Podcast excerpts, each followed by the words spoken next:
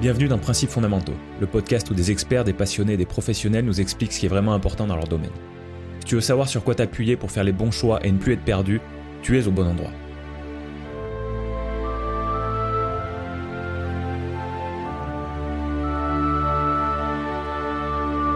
Bienvenue dans l'épisode 34 de Principes fondamentaux. Je suis Alexandre Penaud. Tu crois que tu dois être ferme, voire dur avec ton chien pour qu'il t'obéisse? Peut-être que ce n'est pas la meilleure solution. Mon invité est docteur en anthropologie et éthologie sur le sujet du bien-être des chiens en médiation animale. De plus, elle tient un blog de vulgarisation scientifique sur le comportement canin et l'éducation canine depuis 2015 et un podcast sur le même sujet depuis janvier 2021. Autant dire qu'en ce qui concerne notre rapport avec les chiens, elle ne parle pas dans le vide. Dans cet épisode, nous parlons de médiation animale, d'éducation canine, des questions du parfait face à l'urgent, et enfin de si tout le monde peut adopter n'importe quel chien. Voici Alice Mignot. Cher auditeur, si tu as cliqué sur cet épisode, tu, sais à peu près de quoi on va parler, mais on, va quand même remettre une petite couche hein, pendant un petit moment. Donc on va parler de l'éducation canine avec Alice. Donc euh, Alice, tu, viens de me parler un petit peu de tes animaux de compagnie. Euh, qu'est-ce qui, depuis quand t'aimes les chiens? Waouh, euh, je sais pas. J'ai envie de dire depuis toujours, et je pense que c'est hyper cliché. Mais euh, je pense depuis toujours. Enfin, j'ai grandi avec des chats, mais j'ai toujours aimé les chiens. Je voulais, j'ai toujours voulu un chien. Euh, j'avais tous les livres sur les chiens. J'étais, euh, j'étais le genre de gamin insupportable où maintenant je me rends compte à quel point c'est dangereux, mais j'allais, j'allais voir les chiens dans la rue, quoi. J'avais envie d'aller voir tous les chiens tout le temps. donc, Ouais, je pense que j'aime un peu les chiens depuis toujours, mais euh, d'habiter à Paris, ça n'a pas facilité euh, ma vie euh, quand j'étais petite pour avoir un chien, quoi. Ouais, ouais. Parce que tu habitais dans le centre de Paris? Ouais, ouais, ouais. Mmh. J'ai habité dans le 13e, qui est un quartier où il n'y a pas grand-chose d'ailleurs pour les chiens. D'accord. Et, et j'avoue que maintenant que j'habite à Lyon et que j'ai une voiture, je me rends compte à quel point à Paris, pour les chiens, c'est vraiment pas l'idéal au niveau des promenades, etc. Il y a vraiment rien, quoi. D'accord. Pour les non-parisiens, le 13e, il y a quoi dans le 13e un, Je sais pas, un monument, quelque chose qui peut parler au grand public? Bibliothèque François Mitterrand. Ok. La dernière fois que je suis allé à Paris, je suis allé là-bas, donc, euh, donc je, me resitue, euh, je me resitue bien. D'accord, et donc une vraie passion pour les chiens, plus forte que, que d'autres passions qu'on peut avoir enfant ou, ou, parmi d'autres? Bah, Je voulais être vétérinaire, donc euh, je pense que vraiment toute ma vie était déjà focalisée sur les chiens à ce moment-là. Mais, euh, mais ouais, non, je pense que plus fort que les autres. Enfin, moi, j'ai eu pas mal de copines qui avaient une passion pour les chevaux et l'équitation. Et euh, je pense que moi, c'était vraiment euh, la même chose, mais, mais sur les chiens. Enfin, pareil, j'approche de la trentaine, mais à notre époque, il y avait les magazines avec les stickers que tu pouvais aller acheter toutes les semaines. Avec, tu collais du coup des photos. Donc, il y avait le foot, il y avait Pokémon, il y avait les chevaux et il y avait les chiens. Et moi, je sais que déjà à ce moment-là, j'étais une fanatique du truc où j'avais tous les autocollants. ouais, je vois, je vois. Bah, moi, j'en avais un sur le basket. Voilà. un, que tu n'as pas cité, mais bon, quand vu que tu as cité le foot, je pense qu'on est vraiment dans la même gamme. Et donc, ça, ça me parle bien. J'ai, je dois avoir quelque chose comme 5 ans, 5-6 ans de plus que toi. Donc, on n'a pas exactement le même âge, mais on est de la même génération. Et ce que tu dis, ça me parle. Mais effectivement, je ne me rappelle pas avoir vu petit ce genre de, de magazines euh, où on pouvait coller des images de chiens, mais j'arrive à me représenter ce que ça pouvait être. Ouais, ouais, bah c'est le truc où tu collectionnes. Enfin, pareil, les petites figurines. Euh, maintenant, ils en font plus, mais euh, toutes les figurines avec les races de chiens les plus populaires de l'époque, c'est-à-dire berger allemand et labrador. D'accord. Et voilà, ouais, toute ma... je pense que toute ma vie a toujours été centrée sur les chiens quand j'y réfléchis. Ouais. Et, et, tu me disais, je voulais devenir vétérinaire tu, tu, tu avais, enfin, tu t'es vraiment passionné par le monde animal d'un point de vue global ou c'était les chiens avant tout et puis bon les autres animaux ouais ils sont là euh, tant mieux quoi mais euh. Euh, bah c'était les chiens avant tout. Après moi j'ai grandi avec deux chats. Donc j'aimais déjà bien les chats. Après c'est pas du tout la même relation qu'on a.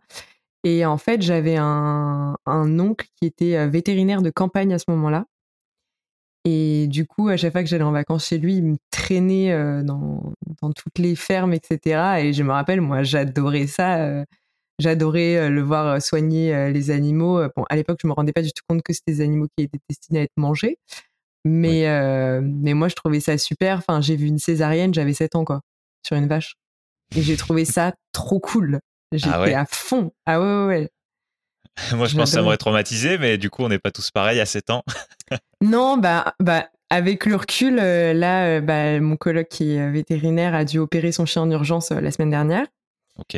Et du coup, moi, je lui ai dit, bah, je peux t'assister si tu veux. Et en fait, j'ai rien assisté du tout. Enfin, je n'ai plus ma naïveté de 7 ans et, et tout ça, quoi. Mais à 7 ans, j'adorais ça. Et j'ai toujours une passion pour les vaches aussi, d'ailleurs. Ok, ok. Et c'est dans quelle région euh, que tu allais avec ton, ton oncle, tu, tu m'as dit, c'est ça? Ouais, c'était en Bourgogne. Ok. Ouais. Bon. Bon, alors ensuite, qu'est-ce que tu as fait? Comment tu t'es. Euh, comment cette petite euh, Alice passionnée par les chiens a, a grandi, a évolué? Et voilà, raconte-nous un petit peu ton, ton parcours après. Waouh bah, au niveau euh, perso, du coup, j'ai eu mon premier chien à mes 17 ans. Ok. Euh, ce, qui, ce qui était une bonne et une mauvaise idée parce que du coup, enfin voilà, mon, père a, clairement cédé à la pression, mais avec toute une liste de choses que j'avais promis de faire à 17 ans, quoi, donc de le sortir de, le socialiser, etc. Évidemment, j'avais 17 ans, donc c'est mon père qui s'en est beaucoup occupé quand même. Parce que du coup, après les cours, c'était rare que je rentre directement à la maison. Mais du coup, ça, ça a été un quelque chose qui a beaucoup marqué justement mon envie de continuer de bosser avec les, enfin, de bosser avec les chiens. Sauf que j'étais nulle à l'école à ce moment-là, et du coup, j'ai pas pu faire à l'époque le bac S, qui était le seul qui te permet d'accéder après aux études de médecine, médecine humaine et vétérinaire. Et euh, du coup, j'ai fait un bac ES, e donc euh, économie et économique et sociale, où j'étais toujours euh, super nulle. J'ai eu mon bac à 10,05, enfin vraiment l'enfer. Et du coup, j'avais dit à mes parents, si j'ai pas mon bac, je vais être éducateur canin et vous me payez la formation. Et si j'ai mon bac, je vous promets, je continue les études. Donc du coup, j'ai eu mon bac à peu.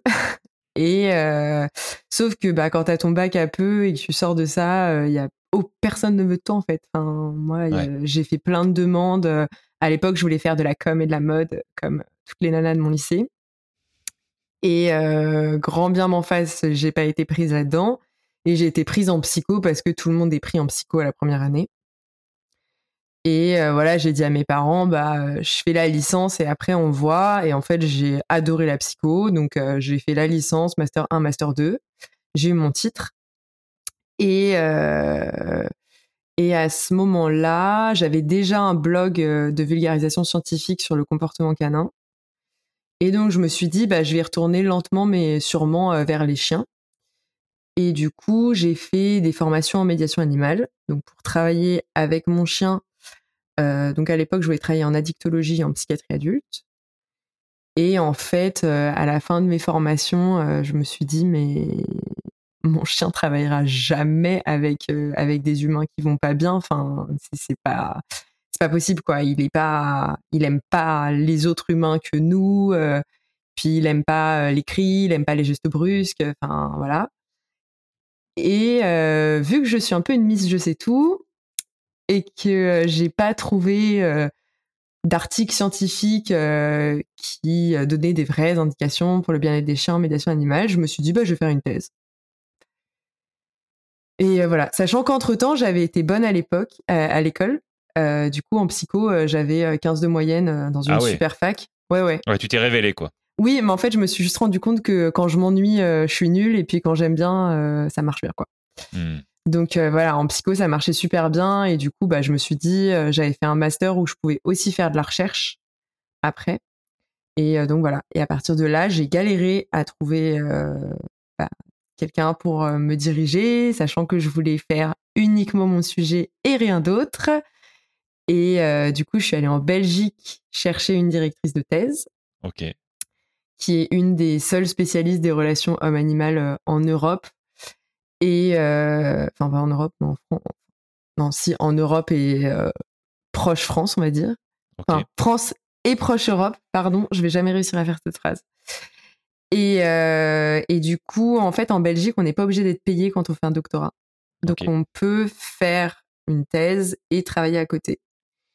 Et c'est ce que j'ai décidé de faire, ce qui était une très mauvaise idée.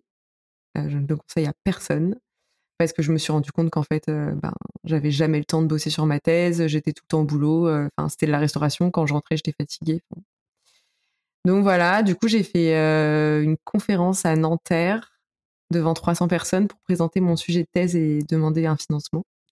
Ok. et à ce moment-là, du coup, j'ai trouvé un financement, enfin, j'ai trouvé des financeurs qui sont une entreprise privée, du coup, sur Lyon.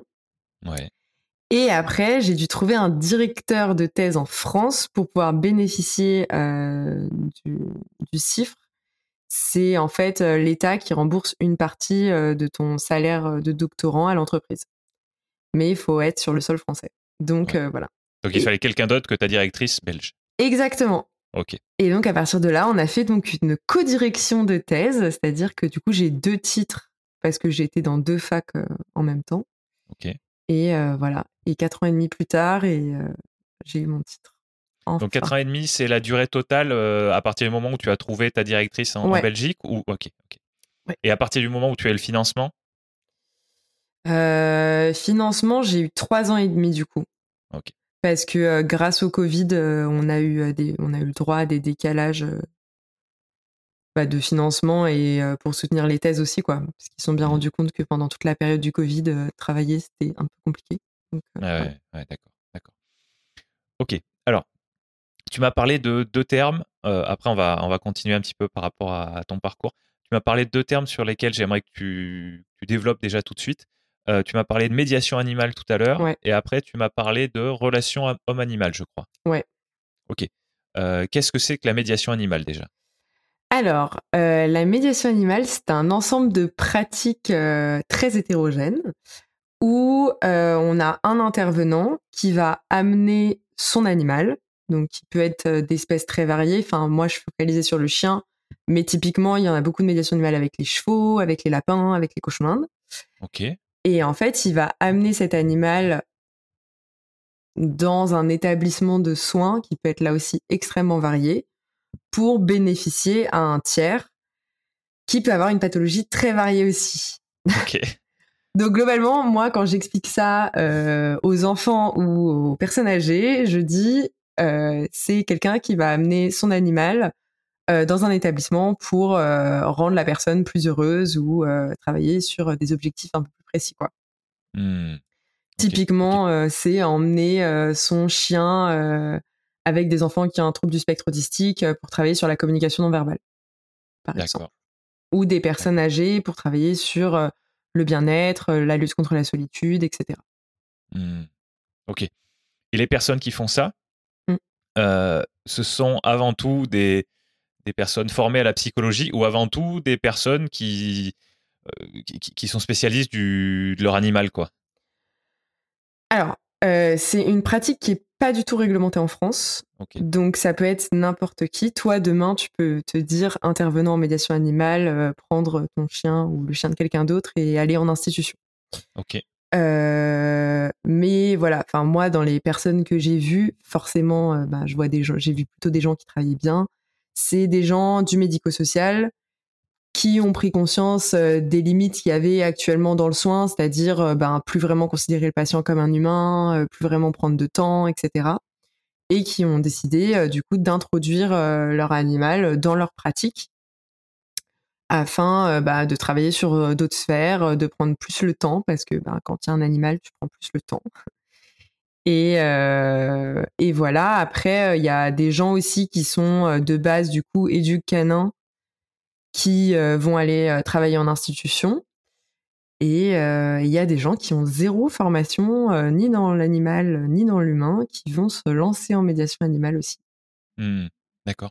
Et globalement, toi, ton regard sur cette, cette pratique, tu as l'impression que c'est quelque chose qui, qui, est souvent efficace, on va dire, qui aide souvent les patients? Oui, ah, bah pour les humains, enfin, pour les humains, c'est parfois ça relève presque du miracle. Enfin, c'est ça qui est super intéressant, c'est que du coup, il y a au niveau scientifique, on essaie de prouver l'efficacité de la médiation animale, qui est hyper compliqué, parce que du coup, ben, ça va vachement dépendre des individus, ça va dépendre du cadre, etc.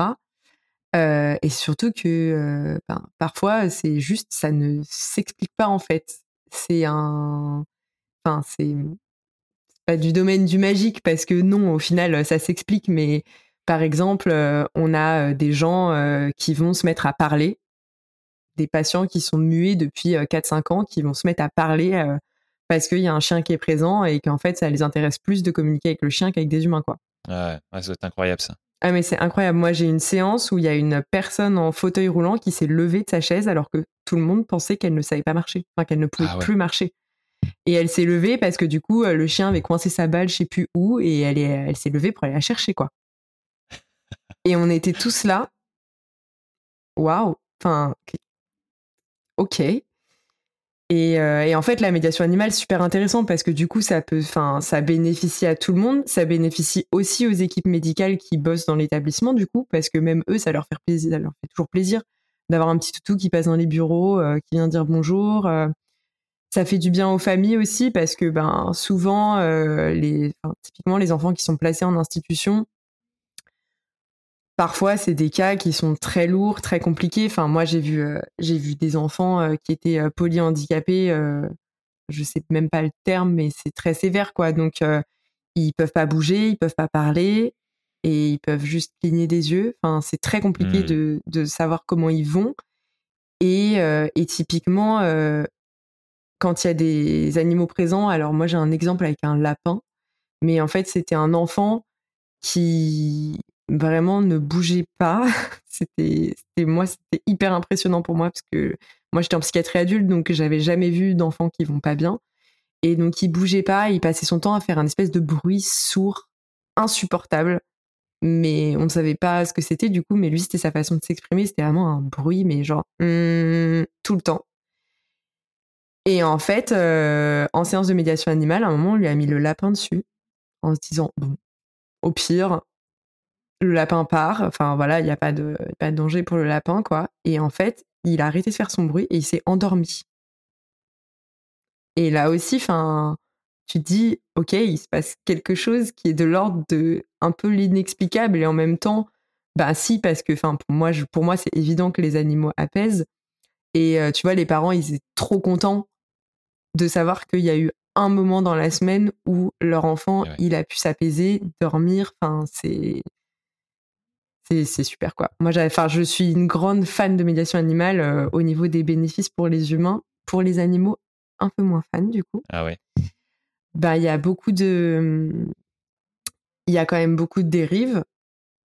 Alors, il y a des gens qui travaillent super bien en médiation animale, qui font hyper attention à leurs animaux, qui vont, bah, le jour où leur animal est malade, dire à l'institution, bah, je viens pas ou je viens sans animal parce que juste mon animal se sent pas bien il y a des gens qui vont faire hyper attention aux interactions, au fait que justement l'animal soit pas forcé, qu'il ait le choix. Mais par contre, du coup, vu que c'est pas réglementé, euh, bah, il y a des gens qui vont faire n'importe quoi, qui vont se ramener avec euh, huit animaux et en fait, euh, on peut pas avoir des yeux sur huit animaux en même temps, quoi. Et, et du coup, là, je trouve qu'on atteint vraiment la limite de à quel point ça bénéficie à l'humain et à quel point ça va contraindre l'animal du coup. Et euh, enfin voilà, moi typiquement, on m'a raconté euh, des histoires de cochons d'Inde qui volent pendant la séance parce que ben quelqu'un n'a pas fait attention. Je, devrais pas rire, mais.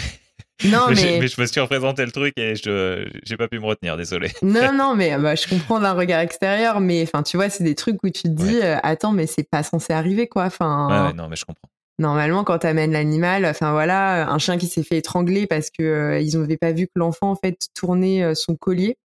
Ah ouais au point qu'au bout d'un moment, le chien s'est étranglé, quoi.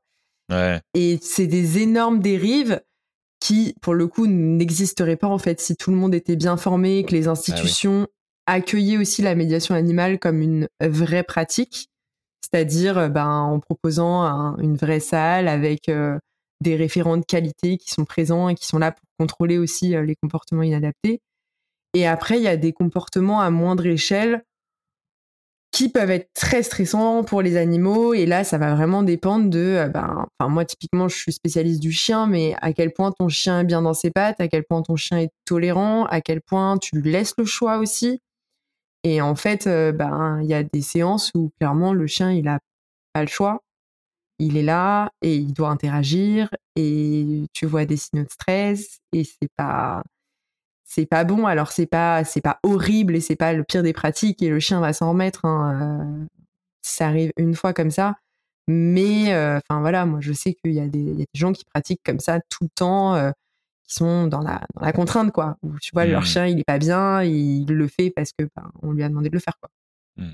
un moment tu m'as dit que les animaux apaisaient les, les gens. Mmh.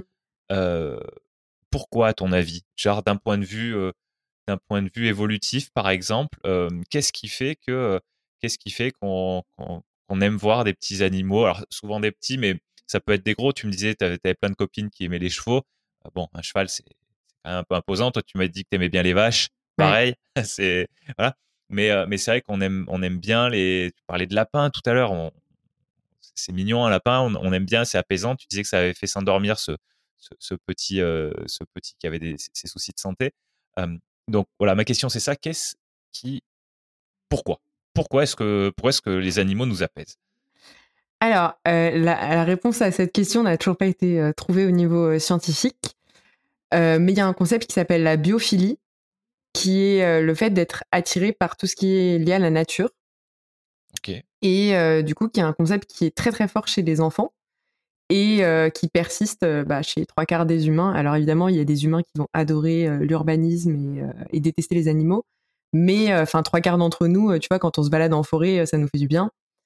Et, c'est pareil, en vrai, même les Parisiens, je suis parisienne donc je me permets, mais même les Parisiens, quand on passe devant un champ, tu vois, on est content, on est en mode ah, il y a des vaches, c'est cool quoi. Donc, je pense qu'il y a, enfin, je pense que ce concept effectivement existe, qu'il y a une espèce d'attirance instinctive vers, euh, vers ce qui est naturel. Et au niveau des animaux, euh, il y a vachement de trucs qui ont été faits sur euh, justement le toucher apaisant, qui est quelque chose qui n'existe pas entre humains. Enfin, entre humains pas proches, quoi. Mais en fait, de toucher l'animal, de toucher quelque chose qui est doux, chaud et ça, ça, ça augmente, je sais pas quelle hormone chez nous, sûrement l'ocytocine. Euh, et, du coup, ça apaise euh, littéralement, quoi. Enfin, c'est pour ça qu'il y a des gens qui parlent de ronron thérapie, par exemple. Et mmh. en fait, euh, c'est vraiment lié à, ce toucher apaisant de toucher un petit animal chaud et doux, quoi. Ok, ok. Alors, ce que je me demande, c'est historiquement ou préhistoriquement, ça fait longtemps qu'on a apprivoisé des, des, animaux? Parce que, alors, je, vais te dire, pour moi, quand je regarde notre évolution et la plus grande partie de notre évolution, j'imagine que majoritairement dans, cette histoire, les animaux, on les chassait, on les mangeait. Et sinon, ils nous fuyaient, ils nous. À quel moment est-ce qu'on a commencé à être amis avec des animaux, on va dire? Alors moi, je m'y connais que en chien. Euh, les chiens, là, euh, en 2022, euh, on pense que on a commencé à domestiquer l'espèce canine entre 15 000 et 30 000 avant Jésus-Christ. Ok.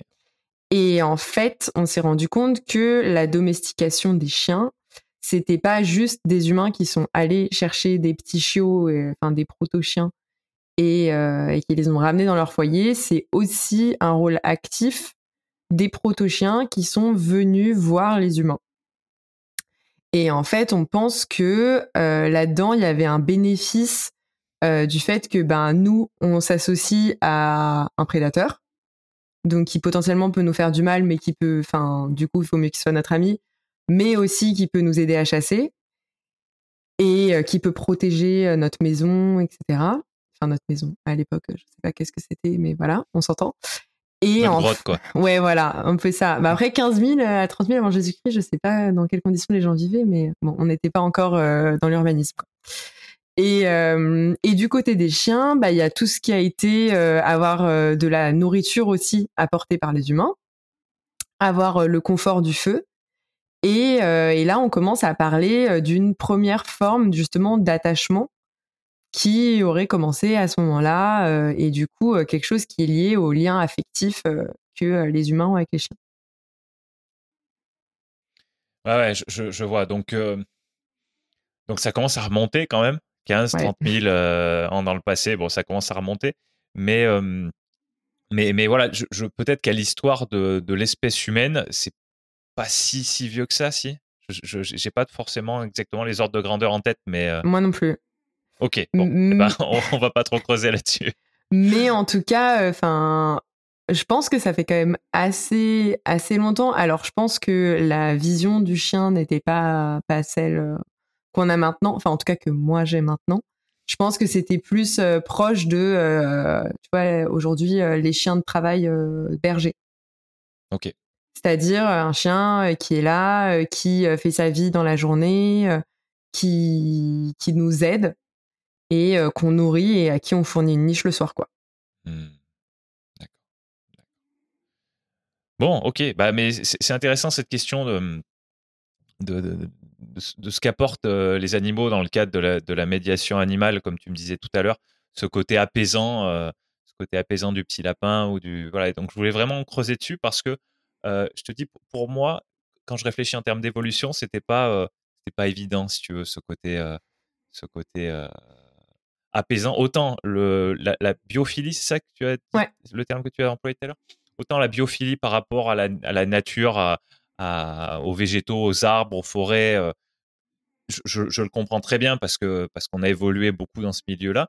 Autant j'avais plutôt l'impression que les animaux étaient plutôt en, en comment dire en affrontement ou en peur vis-à-vis des humains pendant, pendant j'imagine très longtemps et que et donc c'est pour ça que c'était pas évident pour moi ce, ce côté ce côté apaisant des animaux qui serait vraiment ancré en nous parce que c'est ce que tu décris finalement.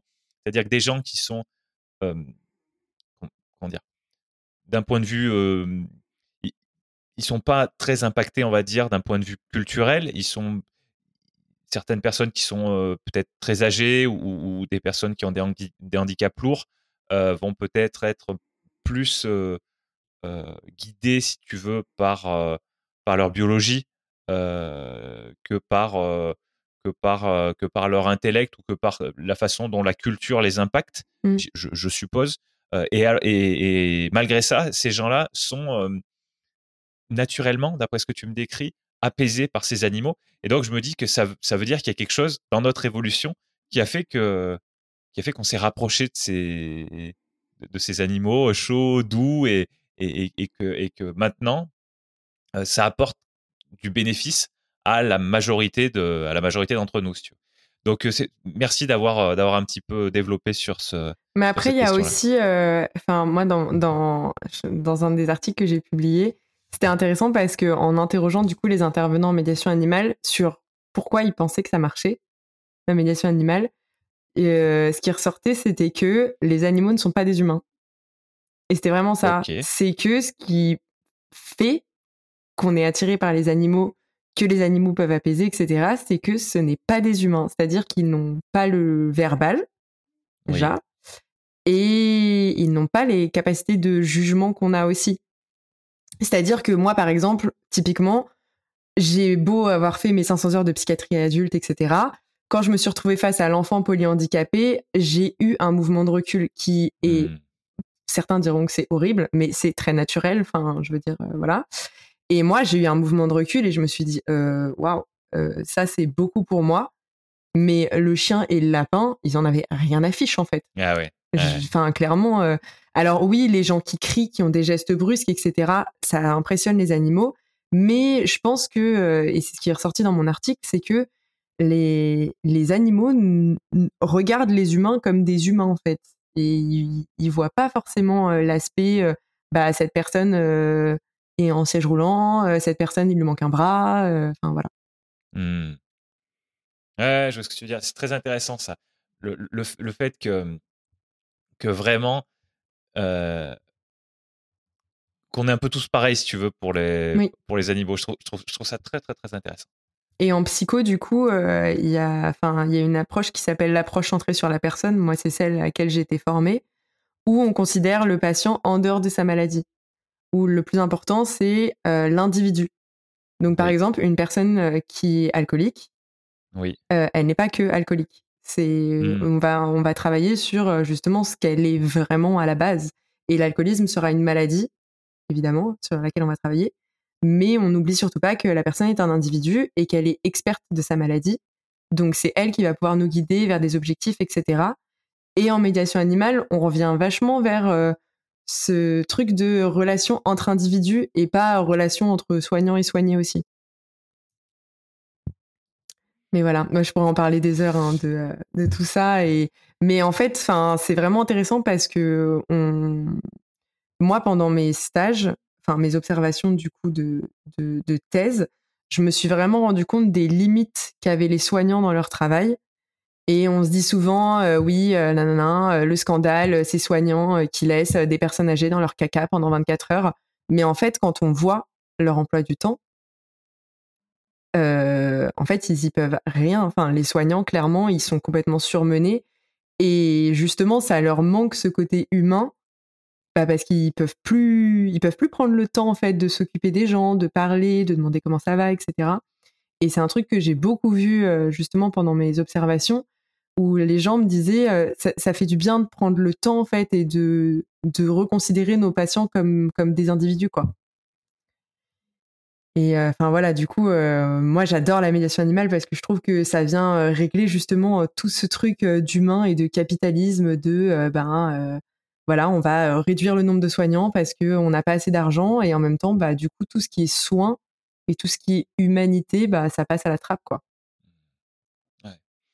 J'aime beaucoup le fait que tu dises que tu apportes de l'humanité mmh. grâce aux animaux. J'aime bien ce côté un peu euh, contre-intuitif ah, de, cette totalement. là Et c'est vraiment, euh, moi, dans ma thèse, c'est ressorti à chaque fois, c'est que l'animal permet de ramener de l'humanité. Mmh. Ce qui est super drôle. Et en même temps, quand il réfléchit, euh, enfin, tu vois, mon coloc, du coup, il bosse avec des personnes SDF et leurs chiens. Et c'est quelque chose qui ressort énormément aussi. C'est que, ben, par exemple, un SDF seul, tu vas avoir tendance à moins t'arrêter, alors qu'un SDF avec un chien, les gens s'arrêtent plus, vont demander euh, ah bah comment il s'appelle, est-ce que vous avez besoin de quelque chose pour le chien? Et en fait, ça recrée ce lien entre humains juste parce qu'il y a un chien qui est présent quoi. Ouais, je, vois très bien ce que tu veux dire. Le, le, chien qui, qui, qui fait l'interface entre, les, entre les humains. Euh, alors, dans le cas des SDF, je, j'arrive à, j'arrive à me le représenter. Mais c'est vrai que moi, je, moi, je le vois. Donc, moi, j'ai pas de chien, mes parents ont toujours eu des chiens. Et, euh, et quand je vais promener le chien de mes parents, euh, j'ai l'impression que je, j'interagis peut-être un petit peu plus avec les gens que quand je me balade tout seul. Ah mais totalement. Enfin, moi, je sais que, tu vois, quand je me balade à 8h30 du mat toute seule, personne me parle. Par contre, quand j'ai mon chien, bah déjà, tu parles avec les autres gens qui ont des chiens. Mais aussi, euh, ouais, euh, t'as des gens euh, qui vont venir te parler en te disant Ah, il est mignon, il s'appelle comment Est-ce que mon enfant peut le caresser? Non, mais c'est gentil d'essayer d'interagir. Mais, mais c'est un fait et c'est pour ça qu'il y a beaucoup de personnes âgées qui ont des chiens. Parce que justement, bah, le fait de sortir leur chien, bah, elles croisent des gens qui ont des chiens et du coup, elles interagissent. Mmh. Et, et, en vrai, c'est super intéressant. Alors, du coup, pour les gens qui aiment pas trop les autres humains, enfin, moi, typiquement, à 8 heures du matin, quand je dois parler à 10 personnes parce que j'ai un chien, je me dis pourquoi j'ai un chien? Mais, euh, mais tu vois, pour les personnes très isolées euh, qui ont besoin de contact, avoir un chien, c'est super, quoi. Ouais. C'est très clair. On va revenir, si tu es d'accord, sur ton parcours. Donc là, tu, tu, m'as dit ta thèse. Euh, est-ce que tu peux nous en parler un petit peu de ce sujet que toi, tu voulais développer absolument et que tu t'es battu pour ça. Et je trouve ça génial, en fait. Euh, tout à l'heure, tu, tu, tu, minimisais un petit peu ça en disant, euh, en gros, je suis têtu et tout. Mais moi, je trouve que c'est génial. Euh, je trouve que c'est une qualité dans ce cadre-là. Une qualité dans ce cadre-là où tu, où tu avais une idée et où as, tu t'es battu pour la mettre en place, tu as essayé différentes choses et, as, et, tu as atteint ton objectif. Donc moi, je te félicite pour ça, si tu veux. et donc, est-ce qu'on peut revenir dessus? Est-ce que tu peux nous dire ce que c'était ce, cet objectif? Ouais, euh, du coup, euh, bah, moi, je voulais étudier euh, à la base, donc c'était le bien-être des chiens euh, dans un service d'addictologie. C'était mon sujet de base parce que moi, je voulais bosser en addicto et du coup, je me suis dit, je veux savoir en addicto comment ça pourrait se passer pour mon chien. Sauf que les services d'addicto, il y en a très peu et il y en a très peu où du coup, on a, enfin, on a de la médiation animale à proprement parler. Ok. Et du coup, j'ai étendu mon sujet à euh, bien-être du chien en médiation animale de façon générale. Et là, avec ma directrice, on s'est retrouvé face au problème de savoir qu'est-ce que la médiation animale, qui travaille en médiation animale, parce que vu que c'est pas réglementé, on n'avait aucune idée en fait de ben, à qui on s'adressait. Et euh, du coup, j'ai fait une thèse en deux étapes. Alors, les gens qui se lancent dans une thèse, ne faites pas ça. Ça prend énormément de temps. Parce que du coup, j'ai fait vraiment deux études distinctes. Et la première, c'était un questionnaire en ligne qui s'adressait à tous les intervenants en médiation animale qui voulaient bien répondre. Donc, j'avais 96 questions. On était euh, sur euh, quand même quelque chose de très lourd. Ouais. Qui a donné. Ce qui a dû dissuader pas mal de gens, non? Euh, bah franchement, j'ai eu quand même 111 personnes qui ont répondu à l'entièreté du questionnaire. Ah, J'en ai quelques-uns qui sont évidemment arrêtés à la moitié. Mais euh, enfin, en fait, ce qui est intéressant, c'est que les intervenants en médiation animale, et en tout cas les bons intervenants en médiation animale, ils ont envie que la pratique elle avance, que ce soit réglementé. Ils ont envie qu'on fasse de la recherche sur le sujet. Enfin, c'est eux, c'est des métiers passion. Donc euh, forcément, ils sont hyper intéressés. Et euh, du coup, ben, dans ces questions, euh, j'avais tout ce qui est ben, comment vous travaillez, avec quelle population, quelle formation. Après, j'avais toute une partie qui était pourquoi la médiation animale ça marche, quels sont les bénéfices que vous voyez, enfin voilà. Et après, évidemment, j'avais une partie énorme sur bien-être du chien, médiation animale. Donc comment eux, ils se représentent le bien-être de leur chien, qu'est-ce qu'ils mettent en place, qu'est-ce qui manque, euh, et, donc cette première étude a donné lieu à quatre papiers quand même, quatre articles scientifiques, parce que euh, bah, on devait analyser les 96 items, mais en fait c'était tellement riche que euh, moi je voulais je voulais rien gâcher. Et après ça, du coup, je me suis dit, bah maintenant que j'ai interrogé ce que voient les intervenants, je vais aller voir directement sur le terrain. Euh, et là, ça a été extrêmement compliqué parce que du coup, euh, la plupart des gens en médiation animale sont des personnes qui sont sous tutelle. Donc, il faut avoir l'accord des tuteurs, l'accord de l'établissement.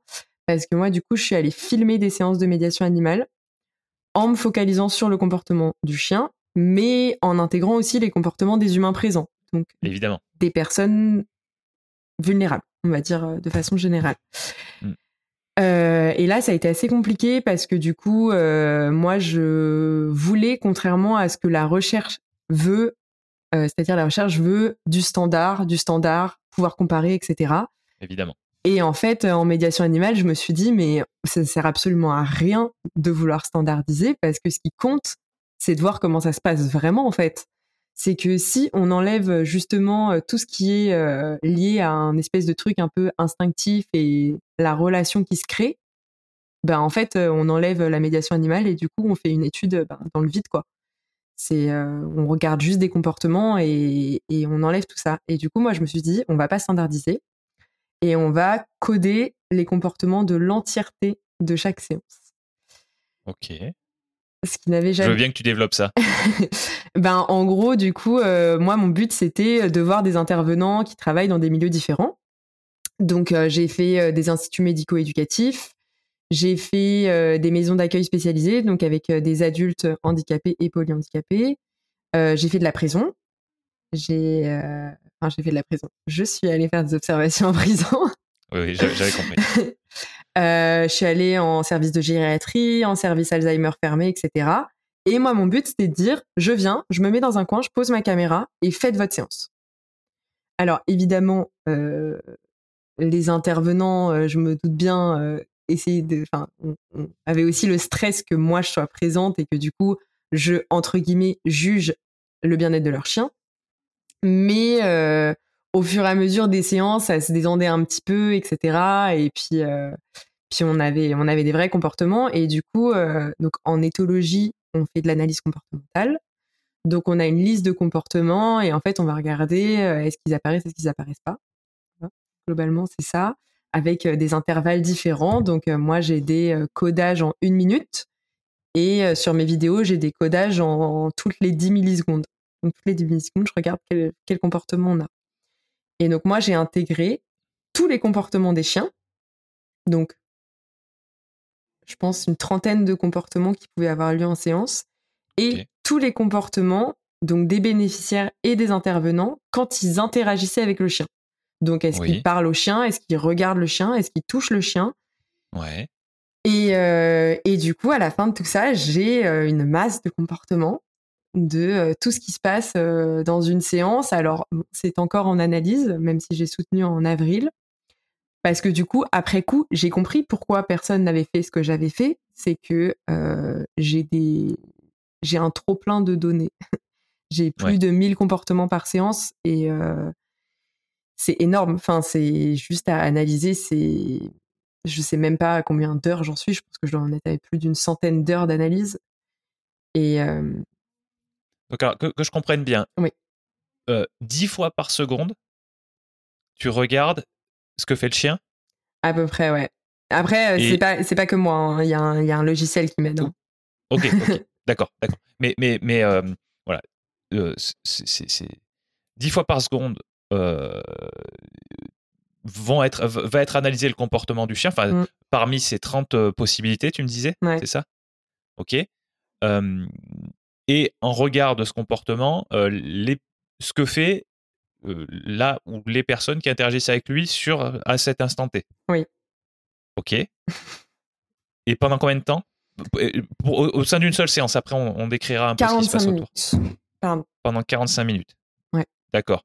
Donc, euh, donc j'ai dit quoi? J'ai dit 600 fois, 600 fois par minute fois 45 Alors, sachant que, en vrai, trois quarts du temps, le chien fait le même comportement pendant plusieurs minutes.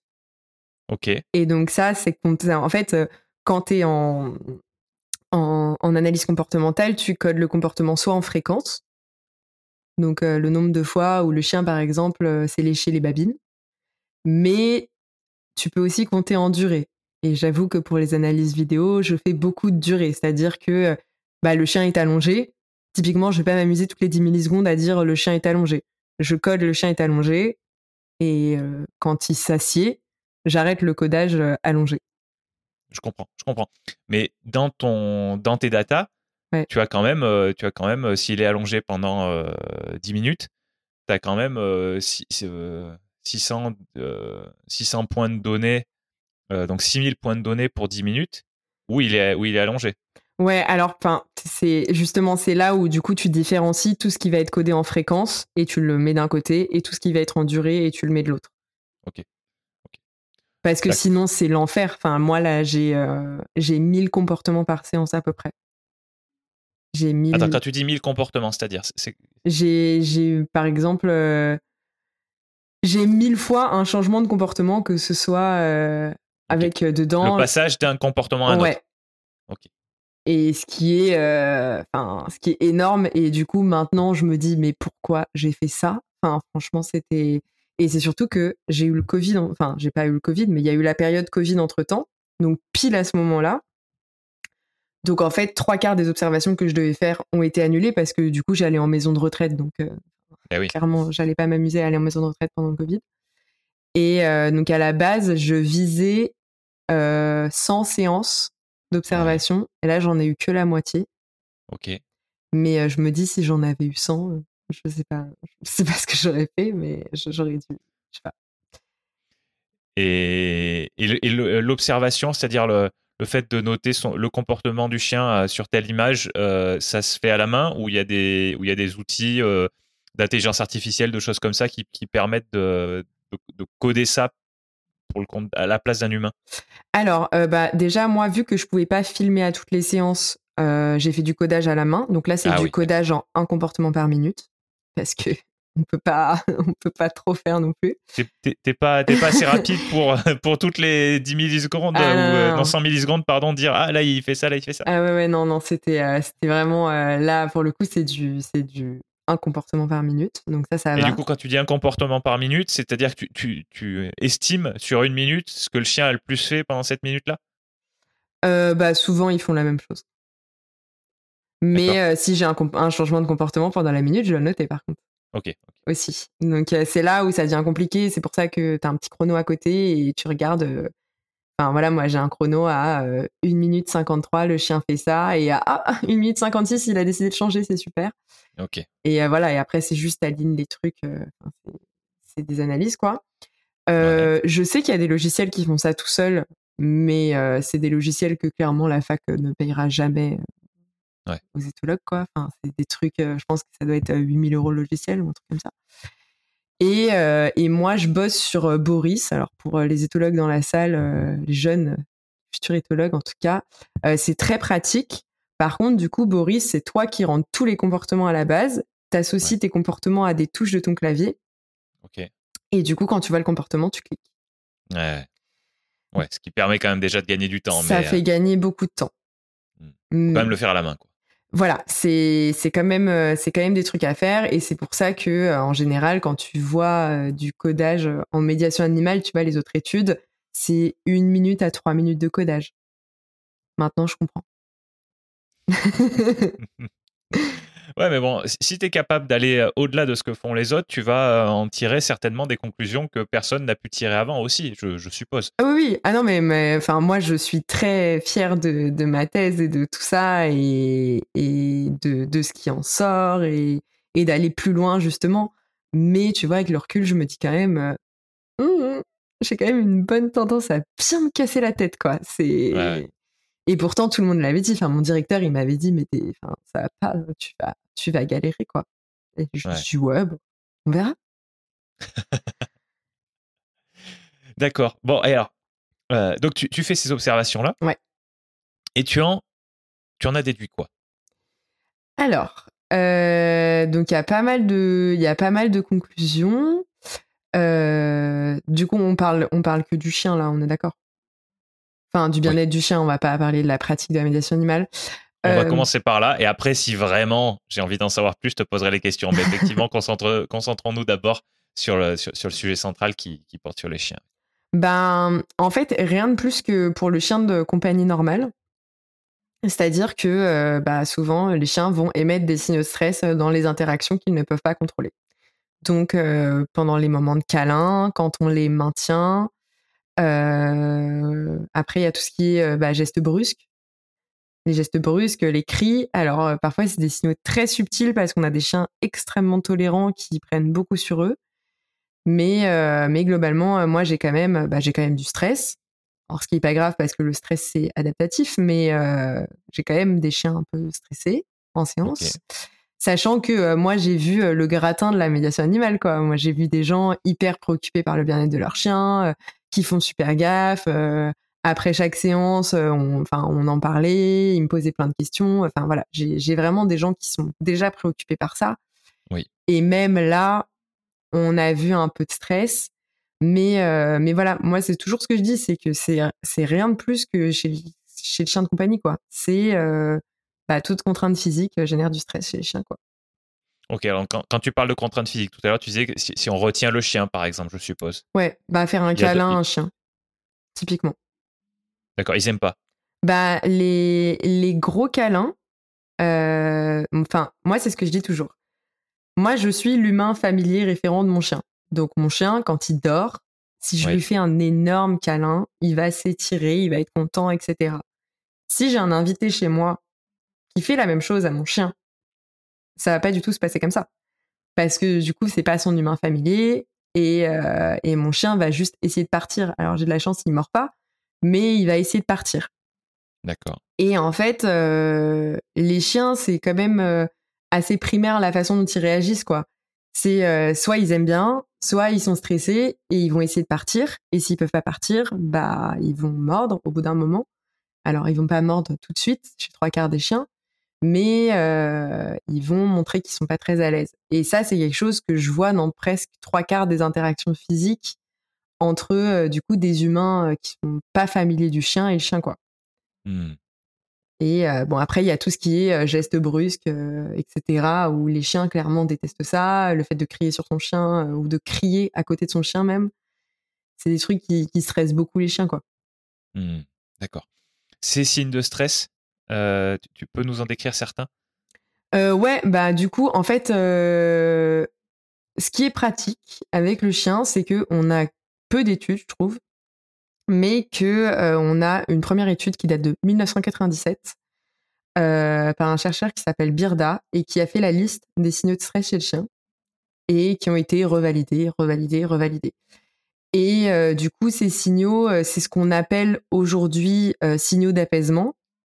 Alors, on a une grosse guéguerre sur euh, gna gna gna, apaisement, est-ce que ça existe, ça n'existe pas. En tout cas, c'est des signaux qui indiquent du stress et qui ont souvent un but de dire à l'autre euh, s'il te plaît, me fais pas de mal ou t'inquiète, je suis gentil. Ça vise à éviter les conflits en fait. D'accord. Euh, ou à réduire le conflit. Typiquement, euh, quand on fait un câlin à un chien, il va émettre ses signaux en disant je suis pas très à l'aise, est-ce que tu pourrais partir s'il te plaît quoi?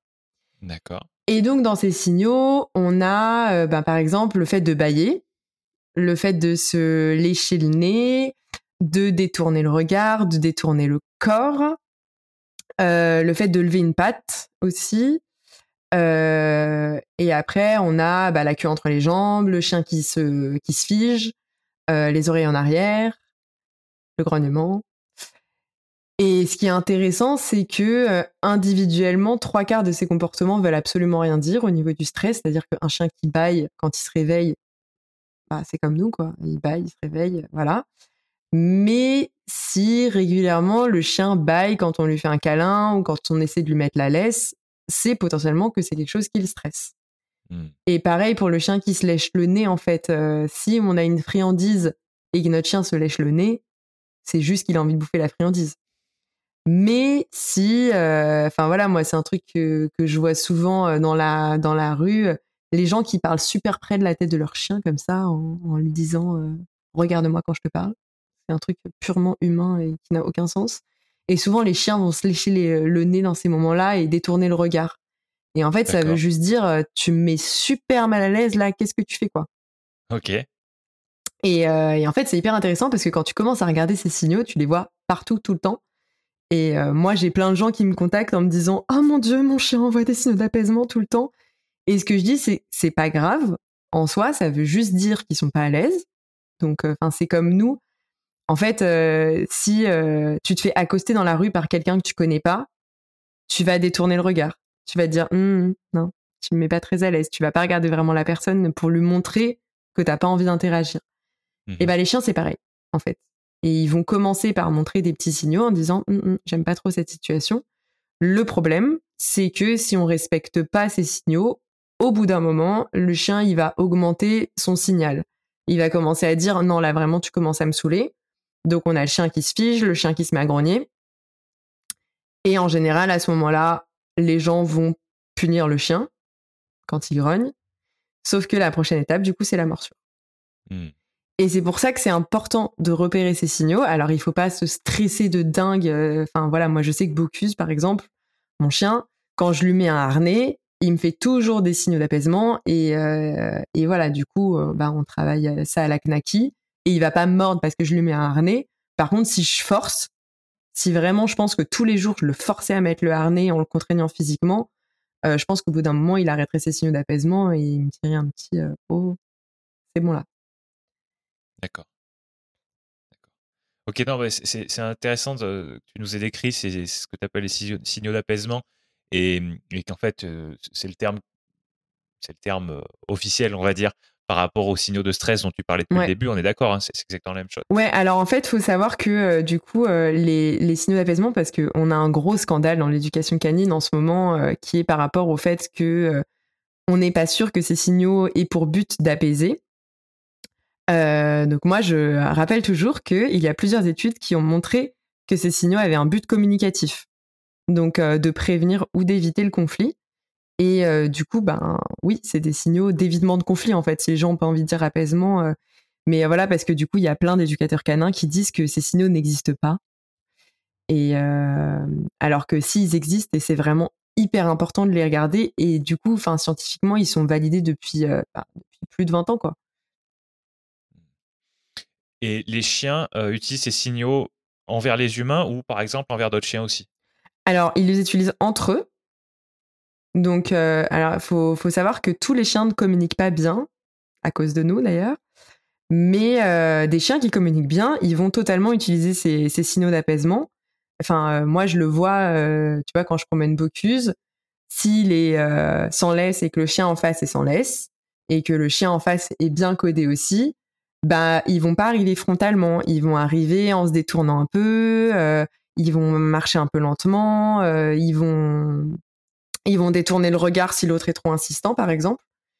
Et, et donc ça, il l'utilise de base en communication canine. Et en fait, on s'est rendu compte qu'il l'utilisait avec nous, mais qu'il l'utilise aussi avec avec les, les autres espèces avec lesquelles ils vivent.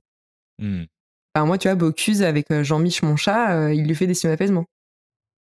Quand il a peur, il lui fait des petits détournements, il se lèche, les, il se lèche le nez. D'accord.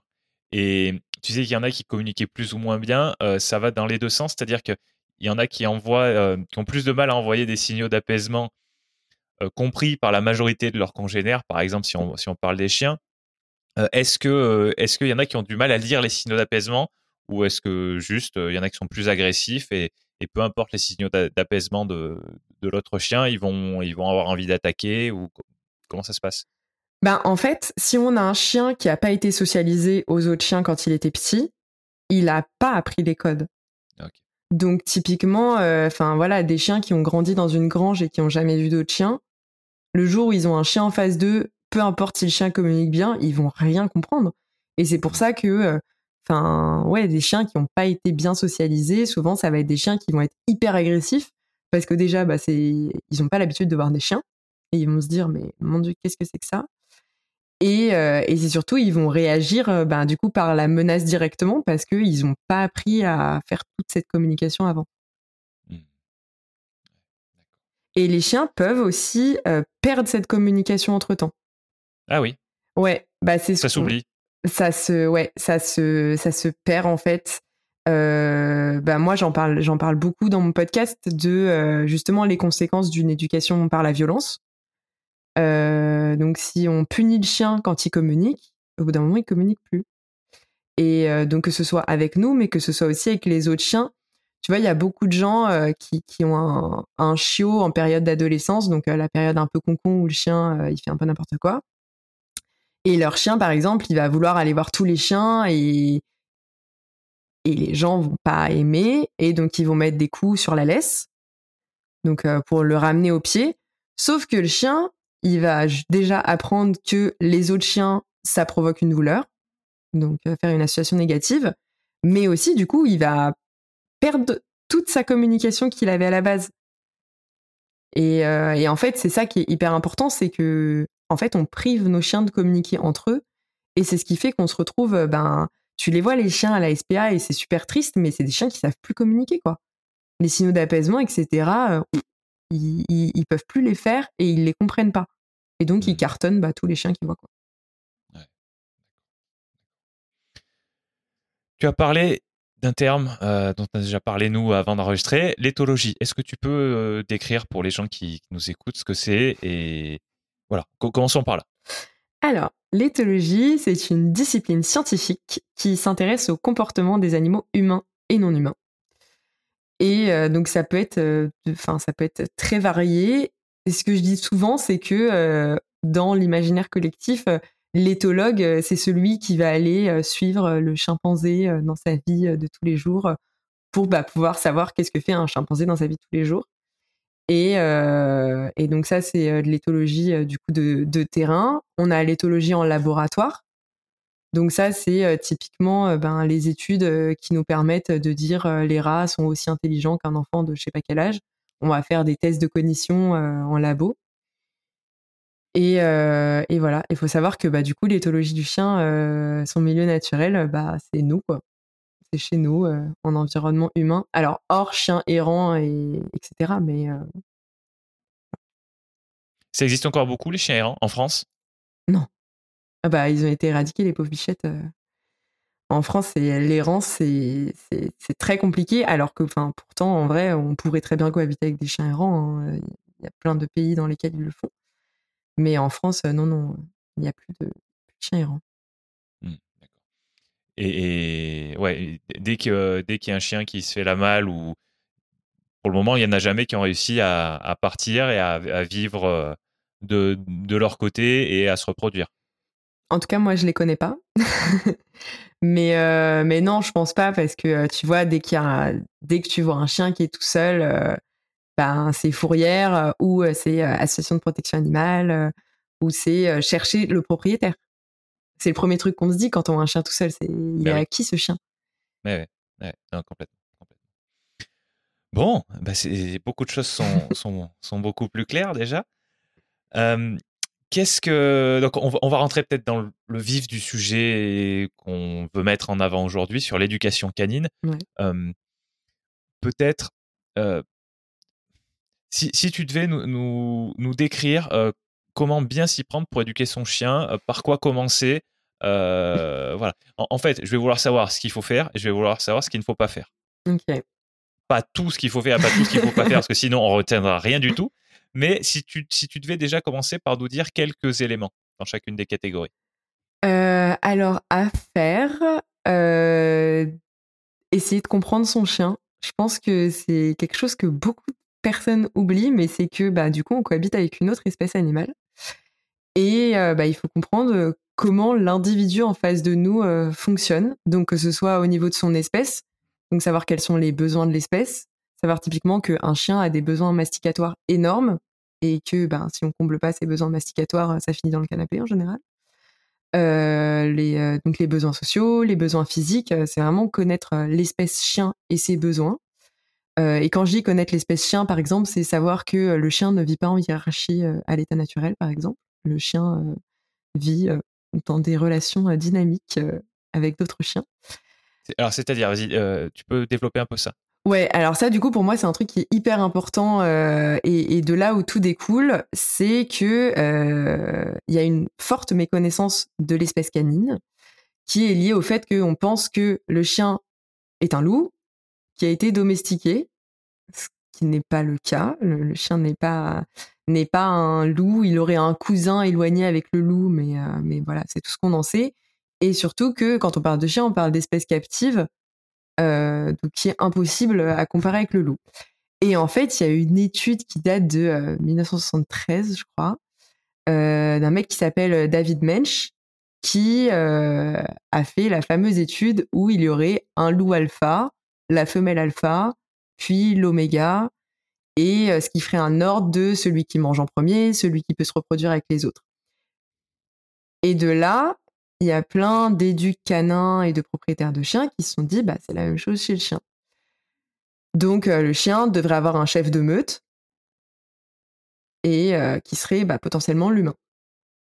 Sauf que David Mensch, qui a fait l'étude sur les loups, est revenu euh, il y a dix ans sur son étude en disant, en fait, je me suis trompé, les gars. Vraiment, j'ai étudié des loups captifs. Donc, en fait, forcément, les loups vont s'organiser d'une certaine façon quand ils sont en captivité, alors que euh, ben, les loups à l'état naturel, en fait, une meute, c'est euh, le papa, la maman et les bébés. quoi. D'accord. Il n'y a pas de groupe plus grand? Non. Non, non. Et en fait, c'est ça qui est assez drôle, c'est que trois quarts des espèces vraiment ne vivent pas dans un espèce de truc hiérarchique. Je pense que c'est un truc très humain d'ailleurs. Et, et, du coup, en étudiant le chien, on s'est rendu compte que vraiment les chiens vivent dans, dans, des relations dynamiques. Donc, c'est des trucs qui vont changer tout le temps. Et c'est surtout que euh, l'humain ne peut pas être le chef de meute d'un chien, sachant que nous ne, nous ne convoitons pas les mêmes ressources. Et à partir de ce moment-là, en fait, euh, si on comprend l'espèce canine et qu'on prend en compte les besoins du chien, on se rend compte qu'en fait, quand on cohabite avec un chien, on cohabite juste avec un chien. C'est un peu comme un colloque, quoi. Et il n'y a pas de raison de vouloir dominer son chien, soumettre son chien, que le chien nous obéisse absolument. Et euh, c'est plus euh, ouais, une relation de, de coloc, quoi. De coloc euh, qui est dépendant de nous pour sortir, manger, etc. Donc, coloc un peu chiant quand même. Mais coloc là. Donc ça, c'est le premier truc. C'est que à partir du moment où tu comprends ce qu'est l'espèce canine et comment l'espèce canine fonctionne, tu vas te comporter totalement différemment en éducation. C'est-à-dire que les gens qui pensent qu'il il y a une meute chez le chien et qu'il faut dominer son chien, ils vont avoir forcément tendance à être plus dur avec leur chien, à, le mettre dans des situations de contrainte, à vouloir absolument que le chien obéisse, euh, à utiliser des outils douloureux pour l'éducation. Alors que si tu comprends qu'en fait ton chien c'est juste un coloc que t'obliges à vivre avec toi et qui dépend de toi, euh, bah en fait la meilleure façon de cohabiter avec lui c'est d'essayer de faire des compromis, de dire ok ben je t'oblige à vivre avec moi, par contre je vais te donner de la nourriture de qualité, je vais te faire des sorties de qualité, tu pourras interagir avec tes potes au maximum. Et euh, voilà, par contre, en échange, je te demande par exemple de pas pisser partout et de pas manger le canapé. Ok. Et alors, si euh, s'il mange le canapé, qu'est-ce que tu fais? Eh ben, tu apprends à répondre à ses besoins. Parce que souvent, alors, on va faire des généralités, mais si votre chien mange votre canapé, faites appel à un éducateur canin qui travaille en méthode bienveillante et positive. Mais souvent, les chiens qui vont bouffer les canapés, typiquement, euh, c'est un truc euh, chez les chiens euh, dans la période de puberté et chez les chiens qui viennent d'être adoptés, c'est soit qu'ils s'ennuient, soit qu'ils n'ont pas leurs besoins comblés, soit qu'ils sont en gros stress. Donc, s'ils s'ennuient, bah, le but, ça va être que chez toi, ça ressemble à Disneyland et que dès qu'il s'ennuie, il puisse détruire tout ce qu'il a envie. Donc, avoir des jouets hyper variés chez soi, etc. Si ses besoins ne sont pas comblés, ben, sortir plus son chien dans des meilleures conditions. Donc typiquement, ben, sortir son chien en longe et harnais plutôt que collier et laisse courte, le laisser renifler tout ce qu'il a envie de renifler, euh, le laisser jouer avec ses copains, etc. Privilégier la forêt au milieu urbain, évidemment.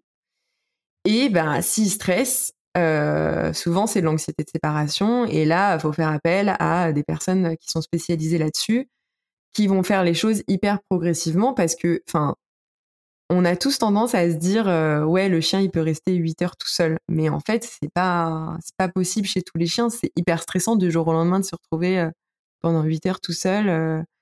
enfin c'est pas du tout de l'anthropomorphisme de dire ça hein. c'est vraiment c'est une espèce qui qu'on oblige à vivre dans un milieu fermé et qui peut pas en sortir donc forcément il peut y avoir du stress et alors là, pour le coup, c'est pas c'est pas de mon recours. Faut voir euh, des, des spécialistes de l'anxiété de séparation. Euh, J'ai des copines qui bossent là-dedans, qui sont extrêmement fortes.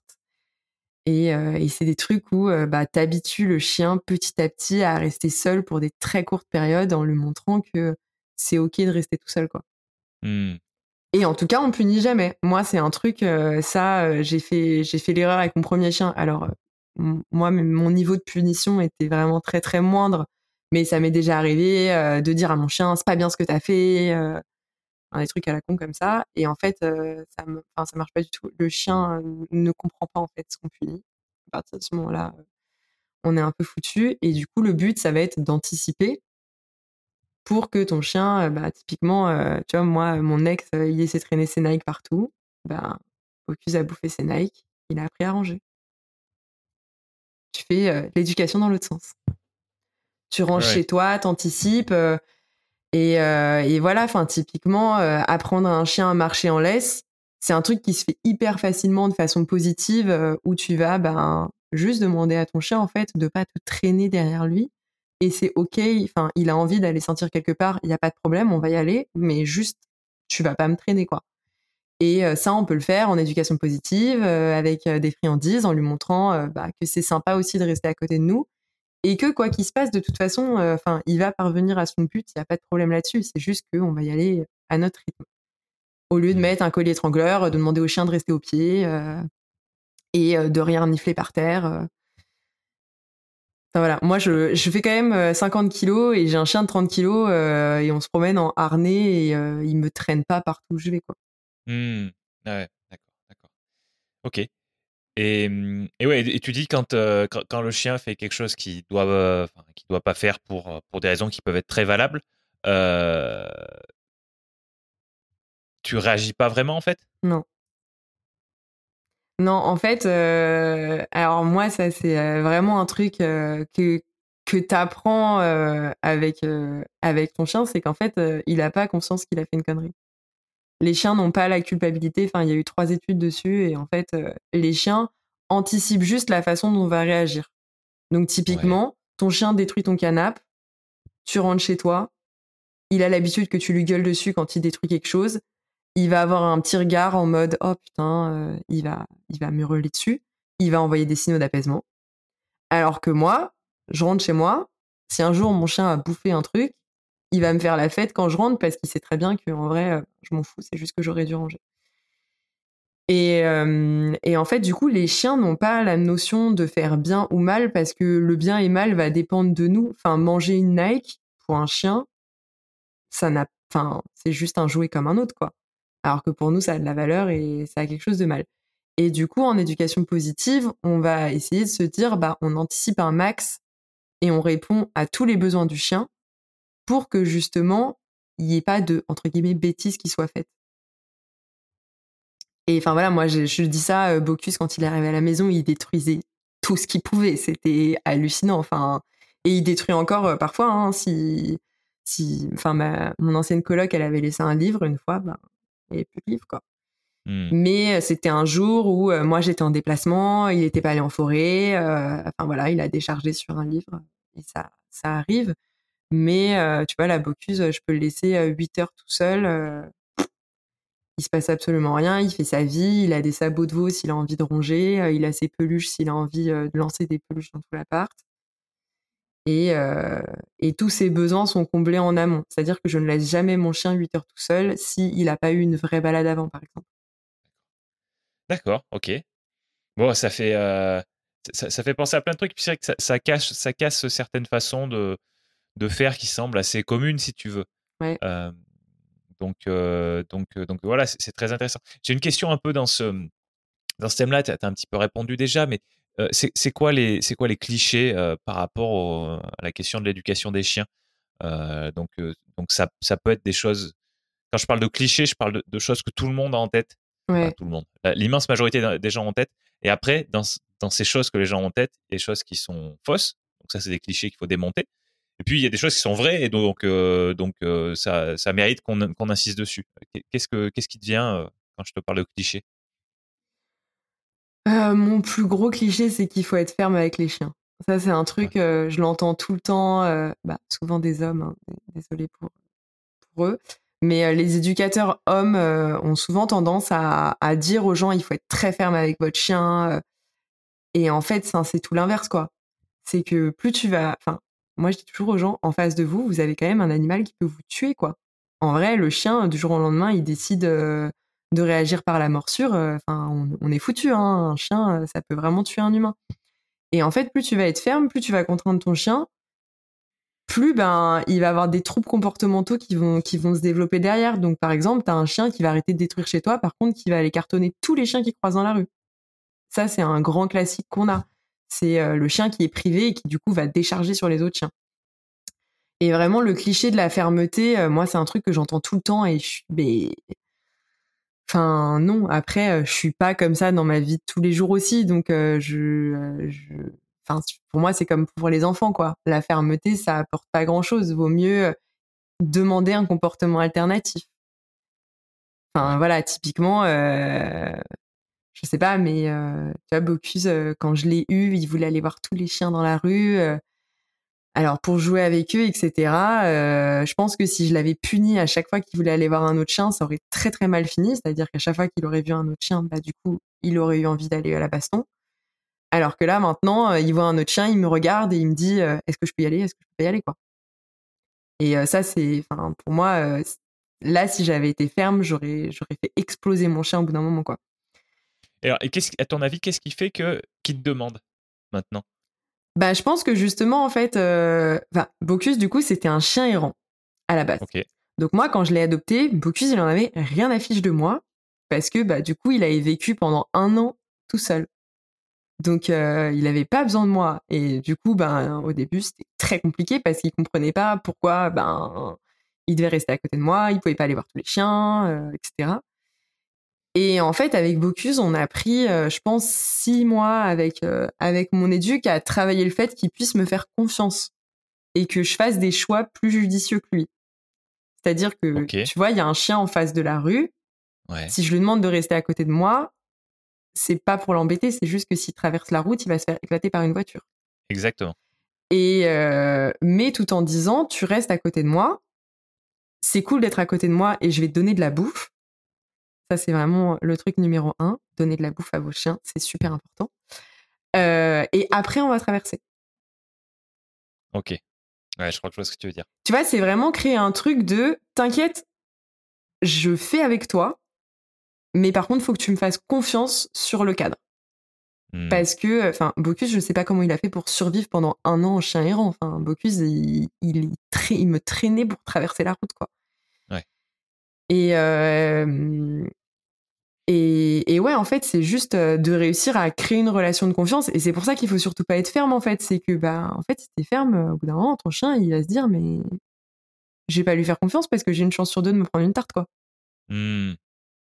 Alors que, enfin voilà, moi je sais que Bocuse, justement, il va, il va me regarder, il va chercher les informations. Alors parfois, il en a rien à foutre. Hein. genre quand on est en forêt, qu'il y a d'autres chiens, il fait sa balade avec ses potes, il regarde juste si je suis là, quoi. Mais tu vois, si je lui demande de s'arrêter, il va s'arrêter. Ouais. Et il fait la différence alors? Il fait la différence quand il est en forêt et qu'il risque rien vis-à-vis des voitures par rapport à quand il est en ville et que s'il traverse, c'est fini? Je pense que dans sa tête, toujours pas. Parce que vraiment, tu vois, la dernière fois, il y avait un kebab au milieu de la route et je l'avais pas vu. Et il a traversé. Il était sans laisse, c'était ma faute. Mais vraiment, il a traversé la route, il a failli se faire éclater par une voiture d'ailleurs. Et mais tu vois, il, il, il, a, il fait pas la différence en fait, je pense, entre la dangerosité de la route et pourquoi être sur un trottoir. Ok. Et si tu avais vu le, si avais vu la bouffe au milieu de la route, tu aurais fait quoi, sachant qu'il était pas en laisse, tu aurais fait quoi? Ah bah j'aurais dit stop. Ok. J'aurais dit stop et, voilà et de quoi il serait resté. J'aurais dit stop, tu viens. Alors après moi contre un kebab, euh, je sais pas qui gagne. Ouais, ok. Et c'est pour ça que c'est moi qui ai fait la gogole à lâcher mon chien. Hein. Clairement, euh, ça aussi, ça fait partie euh, des trucs où euh, je dis à tout le monde ne vous jugez pas, on en apprend tous les jours sur soi. Mais voilà, moi, Bocuse, j'habite à Lyon. et j'ai tendance à me dire ah bah je lui fais confiance, on va faire une petite balade sans laisse, machin. Et oui, ça fonctionne super bien jusqu'au moment où il y a un kebab en donc depuis, il est en laisse. Alors, euh, il est en laisse longue, etc. On n'est pas en laisse euh, tendue, mais juste, euh, voilà, je sais que ça évite tous ces petits moments de stress. D'accord. Et donc, l'idée de la laisse longue ou courte, ou peu importe, mais l'idée de la laisse, c'est que tu, tu, vois, tu vois le. On reprend ton exemple du kebab au milieu de la route. Mmh. Tu vois le kebab. Ouais. tu l'appelles. Ouais. Et si tu vois qu'il part sur la route, là, tu, tu, fais quand même, euh, tu le retiens de force. Bah, tu bloques la laisse. Oui. Tu ne tires pas la laisse, mais tu bloques. En fait, euh, c'est ça où toute la différence va être, euh, je trouve, entre l'éducation positive et tout ce qui va être méthode plus traditionnelle. C'est-à-dire que moi, mon chien, il voit un kebab au milieu de la route. Je sais que le kebab est plus intéressant que moi. Et c'est normal. Et, je, je vais pas, je vais pas lui, je peux pas formater ton cerveau pour que le kebab soit moins intéressant que moi. C'est naturel et c'est comme ça et je trouve ça très bien de respecter ça. Par contre, genre c'est de la sécurité, donc je vais bloquer la laisse. Mais tu vois, quelqu'un en traditionnel, dans ces moments-là, va péter un câble et va demander, va tirer un grand coup sur la laisse, remettre le chien au pied, lui dire tu restes au pied, etc. Alors peut-être qu'il va considérer que son chien est plus obéissant que le mien. Ça, je l'entends. Mais par contre, c'est de l'éducation, euh, enfin, c'est de l'éducation de merde, quoi. C'est euh, l'éducation euh, par la douleur, par la peur. Alors peut-être que son chien aura moins tendance à traverser la route, mais peut-être qu'il sera moins bien dans ses pattes. Mmh. Ouais, je comprends. Je comprends. C'est important ce que tu dis là parce que ça fait ressortir quelque chose qui est, qui est fondamental. C'est sur, sur quel objectif on mmh. optimise en fait.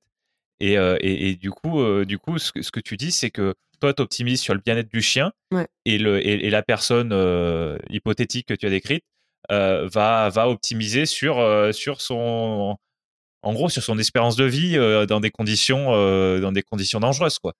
Ouais, alors après enfin moi je dis toujours quand on choisit la façon dont on éduque son chien, on a plusieurs critères.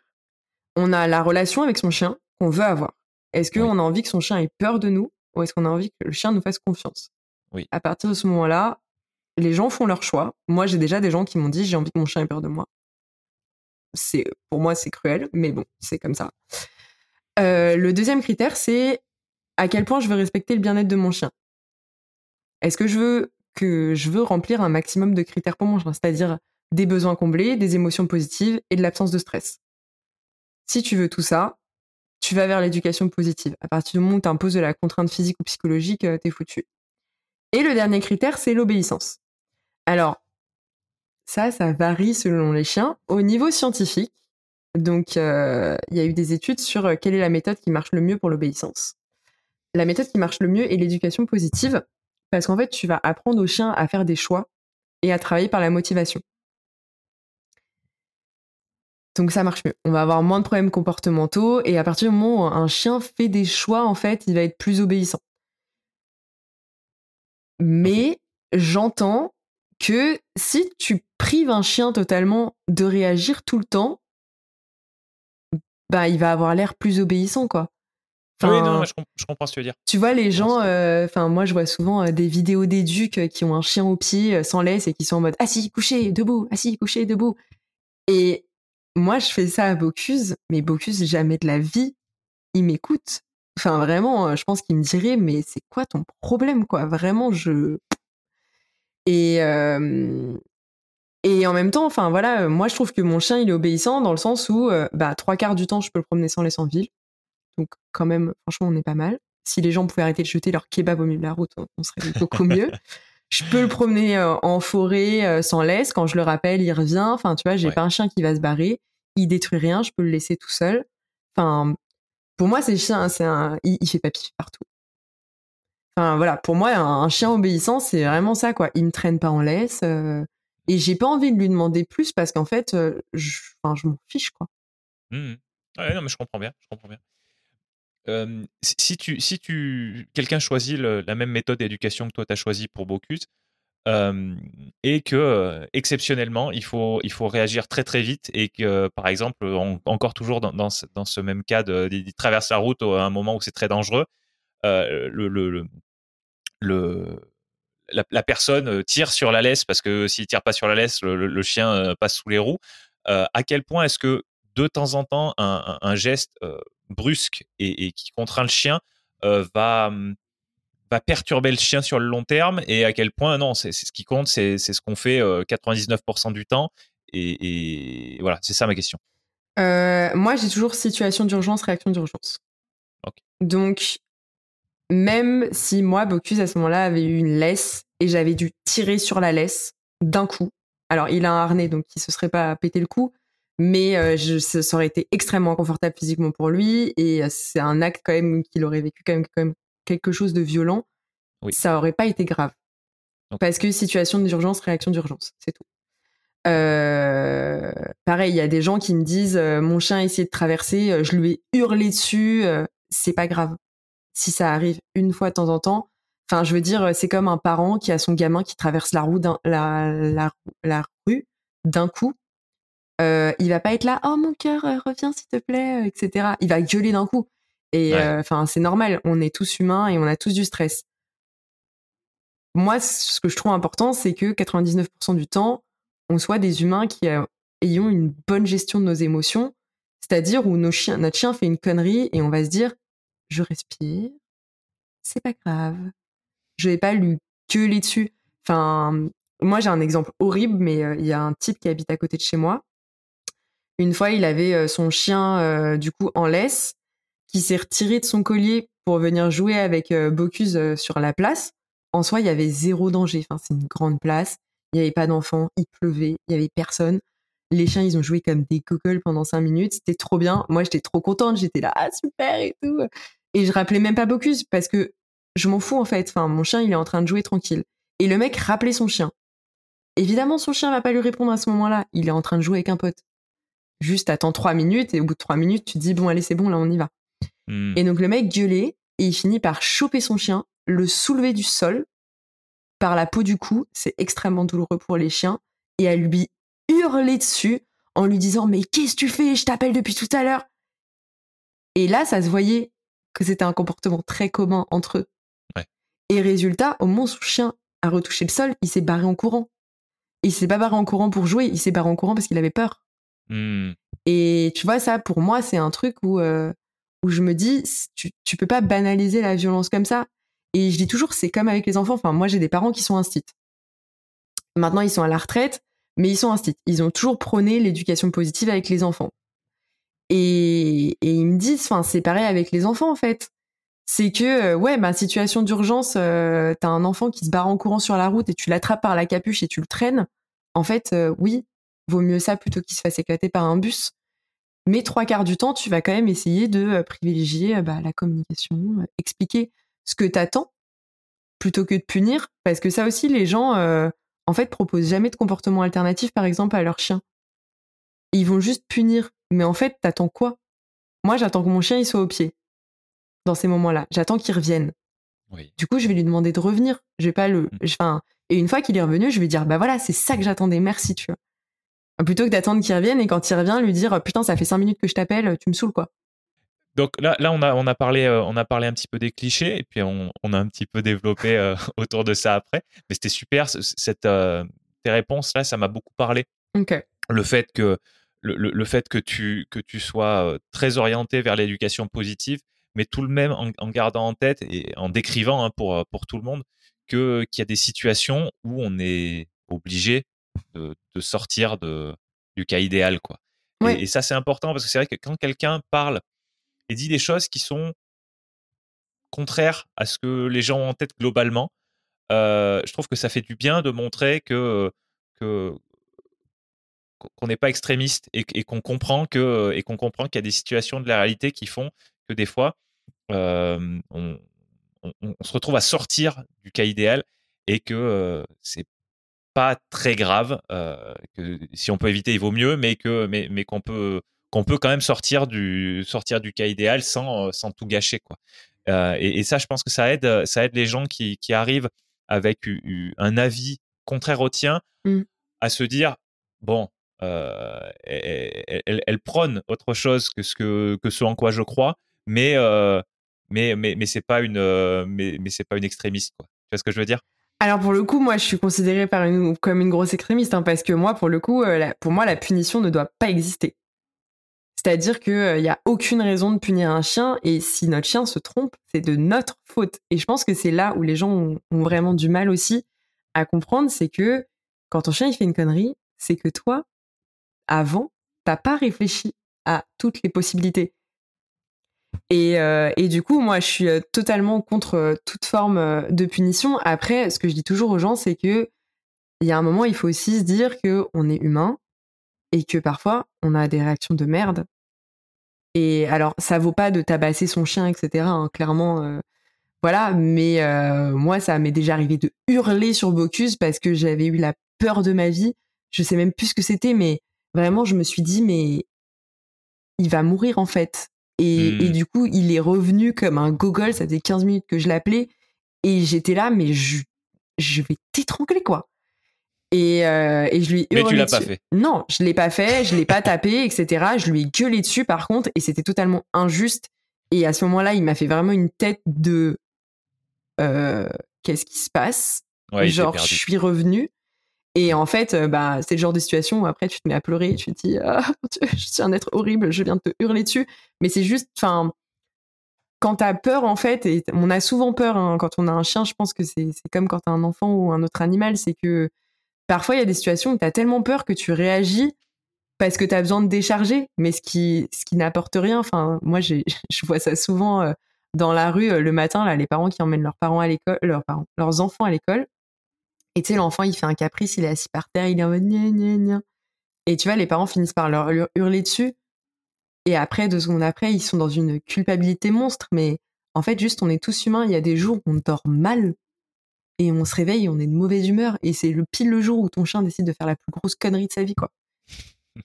et ça, faut pas oublier. Après, euh, banaliser la violence au quotidien, euh, moi, je trouve ça, je trouve ça nul. Et c'est surtout que, au niveau scientifique, c'est démontré que ça n'apporte rien.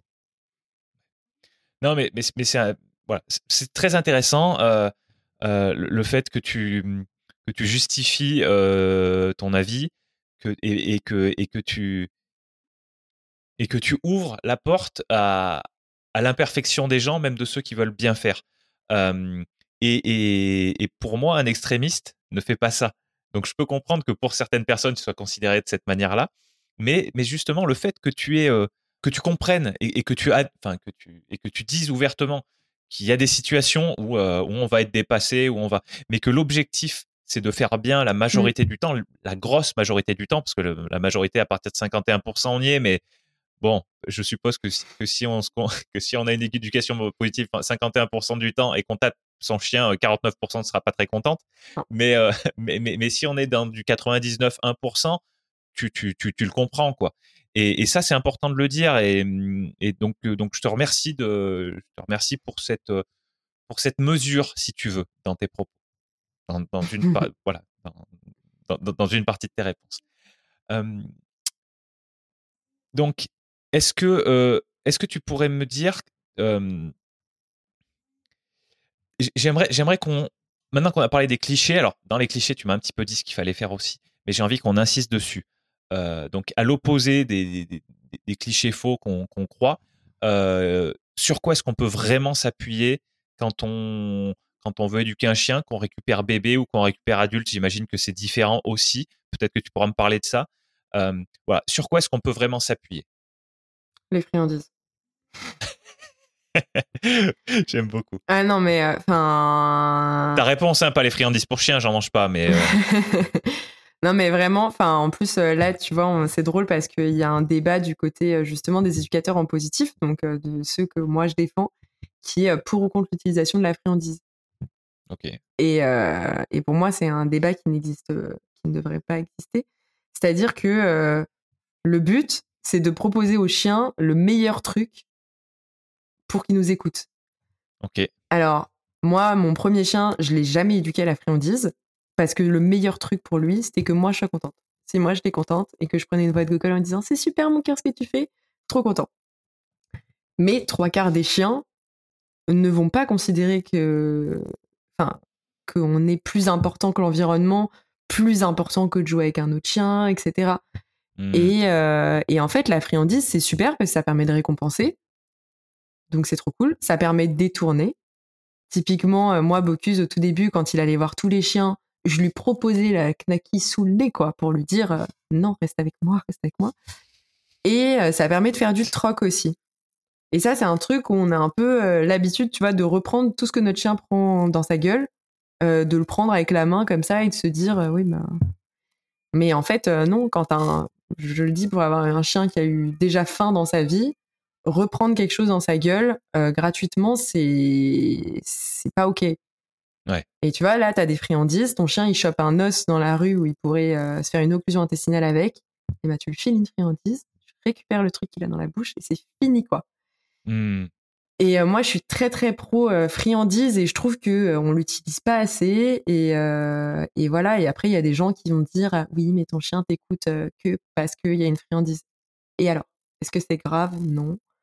Et en vrai, enfin voilà, moi, il y a plein de fois où j'oublie mes friandises et Bocuse m'écoute quand même. Enfin, c'est pas. Ouais. C'est, faut juste créer des associations. C'est-à-dire que nous, les humains, on leur fournit des friandises, on est quelqu'un de cool, nous écouter, c'est cool et ça leur apporte de la bouffe. Et à partir de ce moment-là, on peut diminuer les friandises et on peut, à un moment aussi, ne plus jamais en donner. Enfin, c'est pas, c'est pas grave. Mais euh, moi, je trouve que c'est, c'est quand même super pratique de passer par les friandises et ça, tu vois, c'est un cliché euh, distributeur de knacky, mais euh, moi, je suis clairement distributeur de knacky. Et j'ai aucun, aucun problème là-dessus. Et qu'est-ce qu'ils proposent les gens qui disent, euh, qui sont quand même dans l'éducation positive, mais qui disent non, pas de friandises Ils proposent quoi à la place? Bah, De la récompense à la voix ou à la caresse. Ok. Alors justement, j'ai une question par rapport à ça. Mm.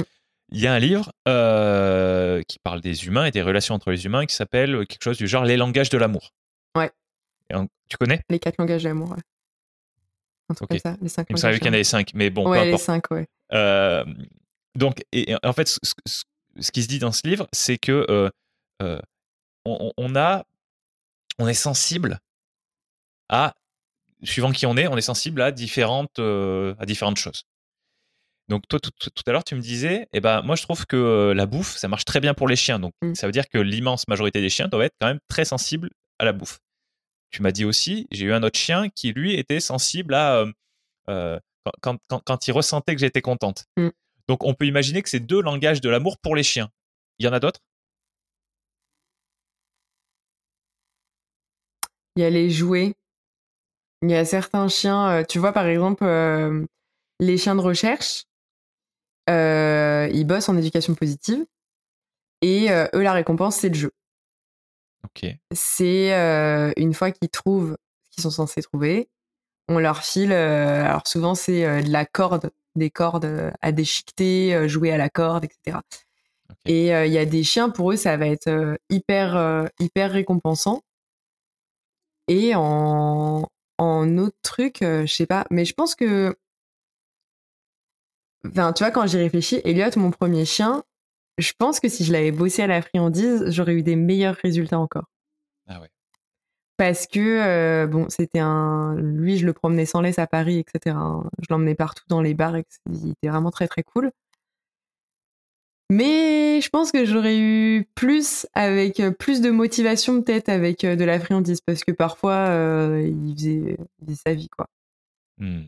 Après moi ça me gêne pas aussi c'est ça c'est ça le, truc c'est que moi avoir un chien qui fait sa vie c'est ok mais par exemple pour tous les gens qui prennent un chien la SPA etc je pense que c'est important de repasser par la bouffe et vraiment une association hyper positive de euh, l'humain égal euh, des knackis, de fromage, mmh. toutes les friandises qu'on peut avoir. Ok, c'est super, c'est très clair, euh, c'est un conseil qu'on comprend facilement et qui, doit être relativement facile à appliquer. Donc voilà, merci d'avoir mis ça en avant. Je voulais revenir sur une. J'ai un petit peu posé la question au milieu du note, donc, donc je vais la, poser vraiment toute seule cette fois.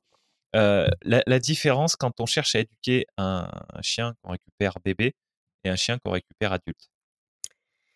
Alors, euh, alors déjà, il faut savoir que quand on récupère un chien bébé, on le récupère à 8 semaines à peu près, ce qui est l'âge légal et ce qui est super tôt.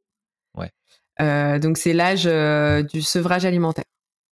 Donc sevrage affectif pas encore terminé et du coup, ce qu'il a vécu avant qu'il arrive chez nous, c'est déjà bien ancré chez lui, quoi. Ok. Euh, mais la bonne nouvelle, c'est qu'il arrive pile pendant euh, la période sensible. Donc là, on va pouvoir tout rattraper. Donc moi, ce que je conseille toujours aux gens, c'est que quand ils adoptent un chiot, d'essayer de voir déjà ce qu'il a associé positivement et ce qu'il a associé négativement. Parce que bah, si, on, si le chien vient de chez un super éleveur euh, où il a vu des enfants, des hommes, des femmes, des camions de poubelle et qu'il a fait des associations positives, et ben c'est top quoi. On a déjà un chien trop bien dans ses pattes et on va juste devoir renforcer derrière. Mais si on a un chien qui vient du bon coin, des trucs comme ça, qui a pas vu grand chose, euh, il aura possiblement fait des associations négatives, voire qu'il aura rien vu. Et quand on a un chiot, le but c'est vraiment de faire tout positivement et progressivement, de jamais faire d'immersion, jamais de parc à chiens, jamais de marché, de gare, d'endroits surstimulés en fait. On, va, y va toujours tout doucement et on regarde comment son chien réagit. Est-ce qu'il envoie des signaux de stress ou est-ce qu'il est content, etc. Euh, et que ce soit toujours positif. Et là, c'est là que ça devient très compliqué, c'est qu'on ne peut pas tout contrôler dans l'environnement non plus. Mais euh, tu vois, souvent les gens qui ont un chiot, ils vont avoir tendance à se dire faut qu'il voit un maximum de chiens, euh, qu'il joue avec plein de chiens, etc. Alors, il faut qu'il voit des chiens, mais il faut qu'il voit des chiens qui sont bien dans leurs pattes, euh, dans des situations où il peut partir s'il en a envie, où il va pas se faire euh, complètement cartonner par un adulte. Ça, c'est des trucs qui arrivent super souvent. Enfin, moi, le mien, le premier, hein, s'il voit un chiot, euh, il va, il aime bien les foutre par terre, faire joujou comme si c'était une peluche, quoi. Et, et, ça, souvent, les gens se disent ah bah il apprend à jouer. Non, non, il apprend rien du tout il est juste en train de, se faire euh, victimiser par un autre chien, quoi. Donc le but vraiment quand on a un chiot, ça va être d'y aller tout progressivement et tout positivement, quoi. Vraiment de faire hyper attention à ce qu'on fait, tout en exposant positivement euh, son chien à plein de trucs aussi. C'est-à-dire qu'on va pas garder son chien à la maison et avoir peur qu'il interagisse avec tous les chiens. Mais c'est juste euh, faire très très attention à, ce qu'il fasse pas d'association négative. Ça arrivera forcément et c'est pas grave. Y a, on n'est jamais à l'abri de croiser un chien qui va cartonner notre chiot, euh, surtout en milieu urbain. C'est ce qu'on dit dans le 1% 99%. C'est que normalement, si on fait les choses assez bien, ce moment-là va pas venir tout casser. Hmm. Après, euh, je trouve que quand on apprend un chien à la SPA ou un chien dans un refuge qui a déjà vécu des trucs, euh, il faut aussi y aller positivement et progressivement, mais c'est surtout, il faut prendre en compte que notre chien a déjà fait des associations négatives qui sont bien ancrées en lui. Et eh oui. Et euh, c'est là où, en fait, euh, tu vois, moi, je trouve ça super que des gens adoptent en SPA et, euh, et je trouve ça vraiment. Enfin, pour moi, on devrait privilégier l'adoption plutôt que fournir des chiens. mais tout le monde n'est pas en capacité d'avoir un chien qui sort de SPA. Et en fait, en SPA, ça peut être tout ou rien. Enfin, je veux dire, tu peux avoir un super chien qui a qui a fait des associations positives avant et que les gens ont juste lâchement abandonné un été.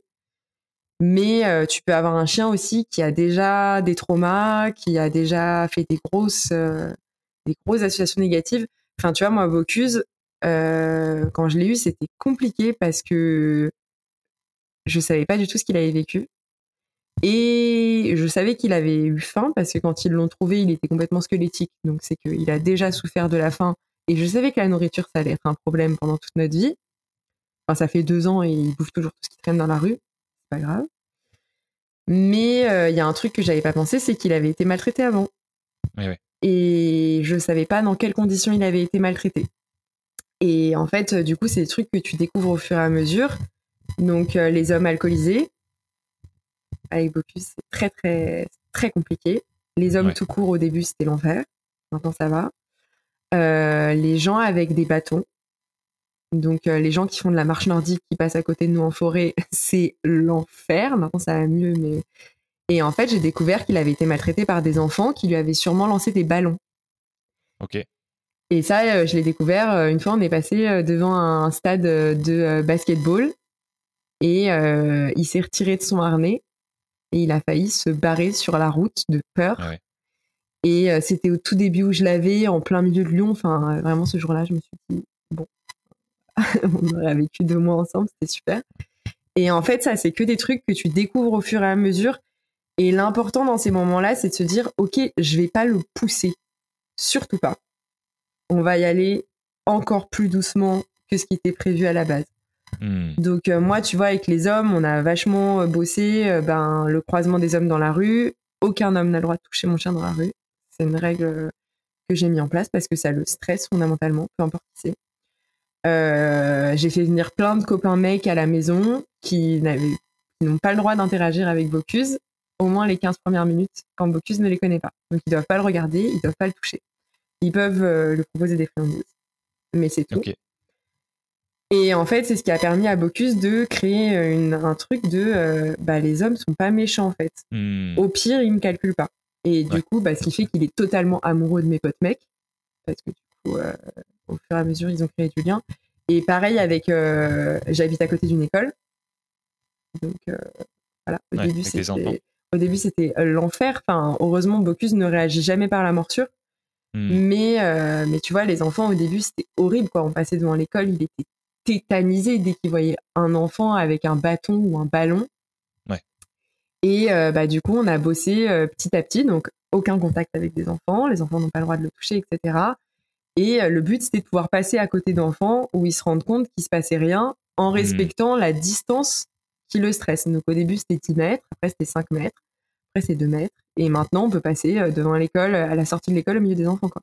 Hmm. Et en fait, euh, je pense que c'est vraiment ça où euh, quand les gens pensent qu'ils font une bonne action en prenant un chien dans un refuge, il faut vraiment qu'ils se disent est-ce qu'ils ont les capacités de faire vraiment cette bonne action jusqu'au bout? Et tu vois, moi par exemple, je l'assume totalement, mais j'ai ramené un chien en refuge euh, alors au début c'était très dur à assumer, mais euh, mais j'ai ramené un chien en refuge parce qu'en fait euh, c'était pas pas possible quoi. Il était trop traumatisé pour pour vivre. Alors chez moi déjà appartement trop petit. trop de traumatisme, c'est-à-dire que lui, il essayait de niaquer les gens dans la rue. Donc, quand tu habites en plein milieu de Lyon, c'est un peu compliqué. il a essayé de tuer Jean-Michel, chat. Et, euh, avec Bocuse, euh, c'est parti au carton. Et euh, enfin voilà, il y a un moment où juste, je me suis dit, en fait, je vais juste plus le casser qu'autre chose. Et, voilà, enfin c'était la pire décision de ma vie. Je la culpabilise encore, mais tu vois, je sais que ça arrive à beaucoup de gens de ramener un chien en refuge parce qu'ils se rendent compte qu'ils peuvent pas. Hmm. Et je pense qu'il faut un peu se déculpabiliser là-dessus et arrêter d'afficher ces gens en mode mon Dieu, c'est horrible, ils sortent un chien du refuge euh, et en fait, euh, le pauvre chien, il retourne en refuge. Parfois, il vaut mieux ramener un chien en refuge plutôt que de le casser, encore plus. Et, euh, et, ça, c'est vraiment un truc important. Et, et tu vois, il y a plein de éduques qui disent qu'ils ont évité, évité l'euthanasie à plein de chiens mordeurs. Quand tu vois les méthodes qu'ils emploient, tu te dis poule, le chien n'est pas mort, mais en fait, au prix d'avoir un chien qui ne réagit plus à rien tellement ils ont réussi à le casser. Quoi. Ouais, je suis dire. Et, et ça, c'est pour moi, c'est vraiment, c'est vraiment quelque chose où les gens, quand ils veulent adopter, ils, ils sachent vraiment pour moi, c'est comme faire un enfant, quoi. Tu t'embarques dans une histoire euh, qui va durer longtemps et qui peut être un enfer. Enfin, moi, j'ai des copines qui ont adopté euh, des chiens en refuge, euh, qui sont des chiens mordeurs, qui peuvent pas rester seuls. donc, toute leur vie est centrée sur leur chien. Et tout le monde n'est pas prêt à, faire ces compromis. Tu as soutenu en avril de cette année, c'est ça? Oui, le 1er avril. Ok, ok. Ça s'est, ça s'est bien passé alors? T'as, t'as pas eu de, y a pas eu de poisson, il y a pas eu de blague? Non, non, c'était euh, une, une, soutenance. C'était un peu de stress, mais euh, ça s'est bien passé. Bon. Et du coup, qu'est-ce que depuis, qu'est-ce, quelles sont tes occupations et quels sont tes projets peut-être pour la, pour la suite? Euh, bah, du coup, là, je suis en train de finir euh, mes deux derniers articles scientifiques euh, liés à ma thèse, donc sur la fameuse analyse comportementale de 1000 comportements, etc. Et, j'ai monté ma boîte à côté parce que du coup, j'ai un blog, j'ai un podcast, mais je voulais, je voulais quelque chose qui ressemble un peu plus à une formation, un peu comme ce ce que moi j'aurais voulu savoir en fait au début euh, où j'ai adopté un chien. Et euh, du coup, j'ai commencé ma boîte, euh, c'est des ateliers pédagogiques qui s'adressent aux particuliers et professionnels. et donc là, pour l'instant, on parle. Donc il y a deux ateliers. Le premier, c'est sur les besoins et le bien-être du chien. Donc c'est deux heures de la base de la base de tout ce qu'il faut savoir. Et euh, le deuxième s'appelle Comprendre son chien. Et justement, c'est sur euh, tout ce qui est euh, ben, les signaux de stress, les signaux positifs, comprendre quand est-ce qu'une interaction est bonne, que ce soit entre chiens ou avec des humains. Et, voilà, pour l'instant, ça débute, mais, mais ça, se, ça se passe plutôt bien. Alors évidemment, on déborde beaucoup sur le temps prévu. Mais euh, voilà, je voulais, je voulais ça un peu en complément euh, des cours que, que je donne à la fac ou dans des, ou dans des organismes privés. D'accord, d'accord. Ok. alors, je, je, vais te poser les dernières questions, pas exactement dans l'ordre de d'habitude. Euh, Est-ce que tu peux peut-être d'abord me parler de ton blog, de ton podcast et de ton. Et, et, oui, commençons par là ton, blog et ton podcast, euh, comment ils s'appellent, où on les trouve et, en gros, comment tu les décrirais? Alors, euh, du coup, mon blog et mon podcast ont maintenant le même nom. Ils s'appellent euh, tous les deux Dans la tête des chiens. Donc, dans la tête des chiens.fr, je crois que c'est là où il y a, où il y a le blog. Et alors, du coup, le blog, à la base, c'était un blog de vulgarisation scientifique sur le comportement et l'éducation canine, qui a fêté ses huit ans et là, j'ai commencé à enlever des articles, non pas parce que j'étais pas d'accord avec euh, ce que je pensais déjà il y a huit ans, mais plutôt, euh, plutôt parce que du coup, je redisais la même chose dans le, podcast. Et en fait, euh, le podcast, je l'ai commencé parce que je me suis rendu compte que moi-même, j'écoutais énormément de podcasts et que j'avais la flemme maintenant de lire des articles sur des blogs, etc. Et en fait, je me suis dit, ben, c'est trop cool parce que de faire un podcast sur les chiens, ça veut dire que les gens peuvent l'écouter euh, chez eux, mais aussi dans leur voiture et même en promenant leur chien. Donc, euh, en vrai, c'est bénéfique pour tout le monde. Et pour le coup, euh, mon podcast, c'est vraiment presque que de la vulgarisation scientifique. Et mon but, c'est de transmettre aux gens qui, ce qui est dit dans la recherche sur le comportement canin euh, et d'essayer de le dire de façon à ce que eux puissent l'appliquer dans leur vie au quotidien avec leur chien. Et, euh, et voilà. Et du coup, euh, c'est des épisodes qui sont quand même assez courts. Bah parce que c'est de la vulga scientifique et qu'au bout de 25 minutes, clairement, ça commence à devenir lourd. Et, aussi pour moi, parce que du coup, on s'en rend pas compte, mais écrire un épisode pour mon podcast, en fait, c'est comme écrire un article scientifique. Donc, je fais euh, recherche bibliographique, résumé bibliographique, vérification des sources. Et après, je vulgarise tout. Et euh, j'enregistre, je montre. Enfin, tu connais, euh, tu connais la suite, quoi. Ouais, non, mais c'est vrai que moi, la grosse différence avec, entre mon podcast et ton podcast, c'est que, c'est que moi, c'est un podcast d'interview où je prépare pas, en fait, et où, je suis sur le moment et où je suis. alors que toi, tu as cette phase de préparation parce que tu, tu, vas écrire, je suppose, ce que tu vas dire. Je sais pas à quel point tu, ça va être au mot près ou à quel point est-ce que tu vas avoir des, des, des, des, points clés et, et qu'après tu vas un petit peu improviser autour de ça, ça je sais pas. Mais bon, ça fait une, ça fait une grosse différence. Et après, le, gros point commun, c'est que c'est du traitement de l'audio. Alors bon, moi je fais la vidéo aussi, mais euh, mais la, post-prod, euh, le traitement du son, effectivement, ça c'est ça va être à peu près pareil pour toi et pour moi. Juste moi, par contre, c'est vrai que c'est des épisodes un petit peu longs, donc euh, donc en post-prod, du coup, j'aurai un petit peu plus de boulot, mais en, pré-prod, j'en ai beaucoup moins, ça c'est clair. Ouais, bah, c'est ce qu'on disait avec Claire, du coup, qui a l'autre podcast sur les chiens qui s'appelle La Niche c'est que euh, moi, en amont, c'est énormément de travail. Par contre, mon montage, euh, enfin, ça me prend une soirée, quoi. C'est vraiment euh, pas, long du tout. Et elle, c'est tout l'inverse, quoi. C'est presque zéro préparation. Et par contre, après, bah, les interviews, c'est super long le montage, quoi. Ouais. Mmh. D'accord. donc, ce qu'on fera, c'est qu'à la fin de, à la toute fin de l'épisode, j'explique, on retrouve les, les notes d'épisode. Dans ces notes d'épisode, on mettra euh, le lien vers ton blog, on mettra les, liens que tu veux partager par rapport à ton podcast. Ouais. Euh, voilà. Donc, si vous avez noté au fur et à mesure, tant mieux. Si vous n'avez pas noté, je vous explique à la fin comment retrouver tout ça.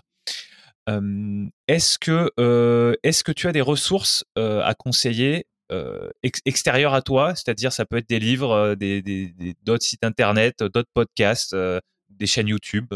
Est-ce que tu as des choses que tu aimerais mettre en avant qui t'ont peut-être inspiré, toi? Oui, alors en livre, euh, en livre accessible, il y a Le comportement de mon chien de ma copine Charlotte Duranton, qui est docteur en éthologie aussi, qui est un livre de vulgarisation scientifique. Voilà, c'est le meilleur livre que j'ai vu jusqu'ici, où il y a absolument tout, et il y a des images, et il y a des exemples, et, et tout est avec référence scientifique à l'appui. Donc c'est super. Il y a le livre euh, Les signaux d'apaisement, pour ceux qui n'ont pas compris encore euh, ce que c'était euh, et, qui ont envie d'en apprendre plus. Alors pour le coup, c'est pas hyper scientifique, mais je pense que, enfin, vraiment tout le monde devrait le lire et ça, ça met un peu une petite claque où on regarde notre chien vraiment différemment. Et voilà. Après, moi, je lis beaucoup de choses en anglais, donc. Tu peux en parler quand même. Effectivement, principe fondamentaux est purement en français mais je suis comme toi, je suis, euh, je suis très porté sur, euh, sur les contenus anglophones, ah, bah donc si. Euh, je comprends. Si, si, non, bah, il y, a, y a Don't Shoot the Dog qui a été traduit en, en, français, qui est d'une docteure en éthologie aussi qui s'appelle Karen Prior. Et voilà, totalement accessible. Bien, bien. Bah, tu retiens bien tout ce dont tu m'as parlé. Si jamais après coup tu te dis, ah, j'aurais dû parler de ça, pareil, on pourra rajouter après coup dans les notes d'épisode. Et, donc voilà, tu retiens et je te demanderai à la fin de, tout m'envoyer pour que les auditeurs retrouvent facilement, si possible, qu'ils aient juste à cliquer ou, euh, ou au moins à faire un copier-coller dans, leur navigateur pour retrouver ce dont tu as, ce dont tu as parlé. Ça marche. Bien. Euh, qu'est-ce qu'on peut faire pour toi, les auditeurs, moi, qu'est-ce qu'on peut faire pour toi euh, soit pour toi vraiment directement, soit pour, euh, soit pour ces, questions, euh, ce, sujet que tu as mis en avant, tu as pris le temps de mettre en avant avec moi aujourd'hui. Qu'est-ce qu'on peut faire?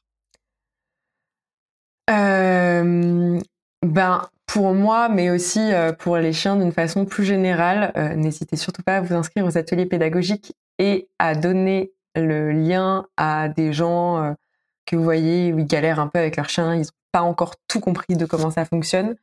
Enfin, c'est accessible au niveau prix et euh, je pense qu'au niveau euh, contenu, euh, vraiment tout le monde tout le monde sort avec une bonne base sur le chien.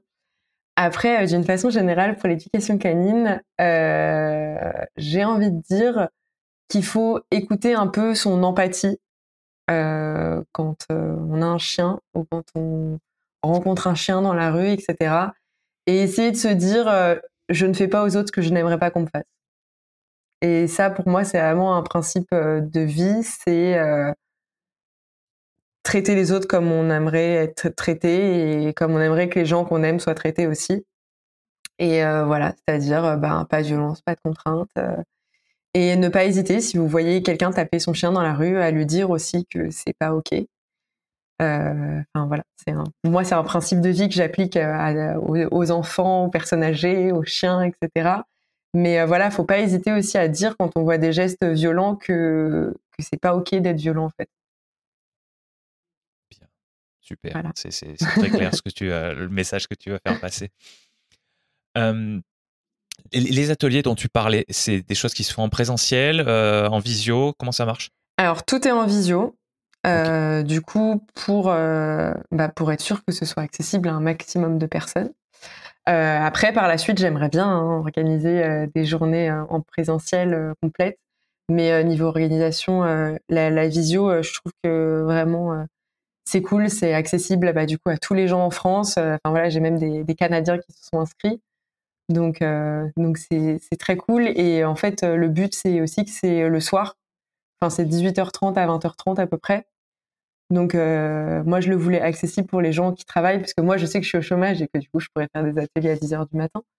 Mais, euh, mais voilà, le but, c'est aussi, euh, les gens peuvent venir, peuvent y participer, manger en même temps, boire leur verre de vin. Enfin, voilà, c'est pas un c'est pas un cours magistral comme je peux donner à la fac. Alors, je donne beaucoup de contenu quand même, mais, euh, mais voilà, ils peuvent juste être posés et écouter. À la fin, ils ont un, ils ont un e-book de 30 pages avec euh, noté presque tout ce que je dis. Ah oui, super. Ouais, et toutes les références scientifiques. Donc en fait, euh, enfin voilà, ils participent s'ils ont envie, ou ils peuvent juste écouter et après ils peuvent revenir dessus. et voilà, moi c'est le format que j'aurais préféré avoir en face de moi. Donc c'est le format que je donne.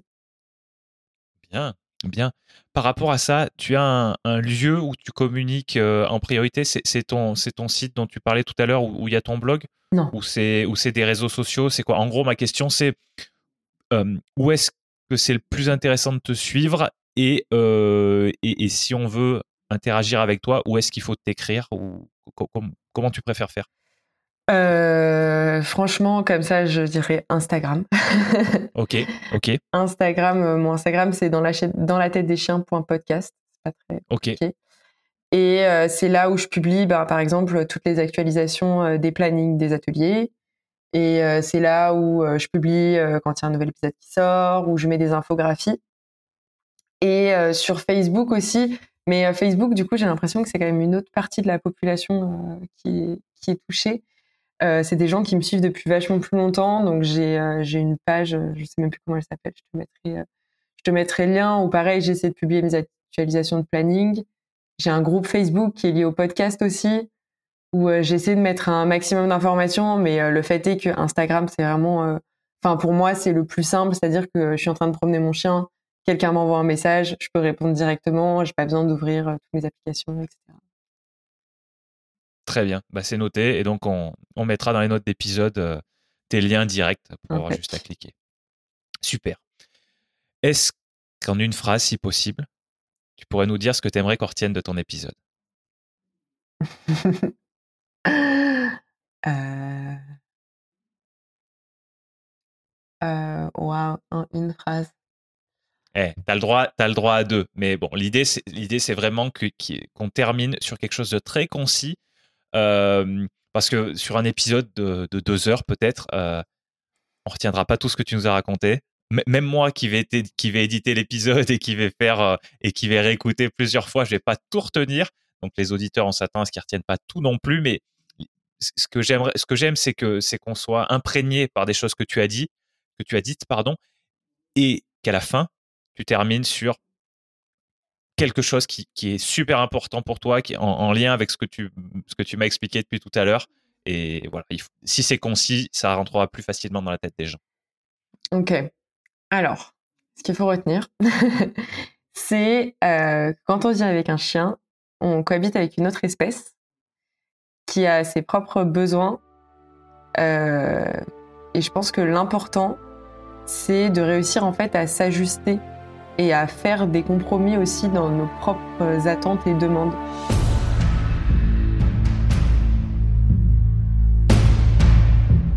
Merci cher auditeur d'avoir écouté cette discussion jusqu'au bout. Tu peux retrouver les notes de chaque épisode sur le site alexandrepenot.fr slash podcast. C'est Alexandre, P-E-N-O-T, slash podcast. Ces notes contiennent notamment le moyen de contacter l'invité et les références qu'il ou elle a mentionnées. Sur cette même page, tu trouveras les vidéos de tous les extraits marquants de l'épisode, ainsi que la version vidéo de l'épisode complet. Si tu veux aider ce podcast à continuer de se développer, tu peux t'abonner sur ta plateforme d'écoute préférée et y laisser une évaluation positive. Tu peux également me parler directement depuis le formulaire de contact de mon site pour me dire qui tu es, comment tu as découvert Principes fondamentaux et éventuellement qui tu penses qui ferait un bon invité.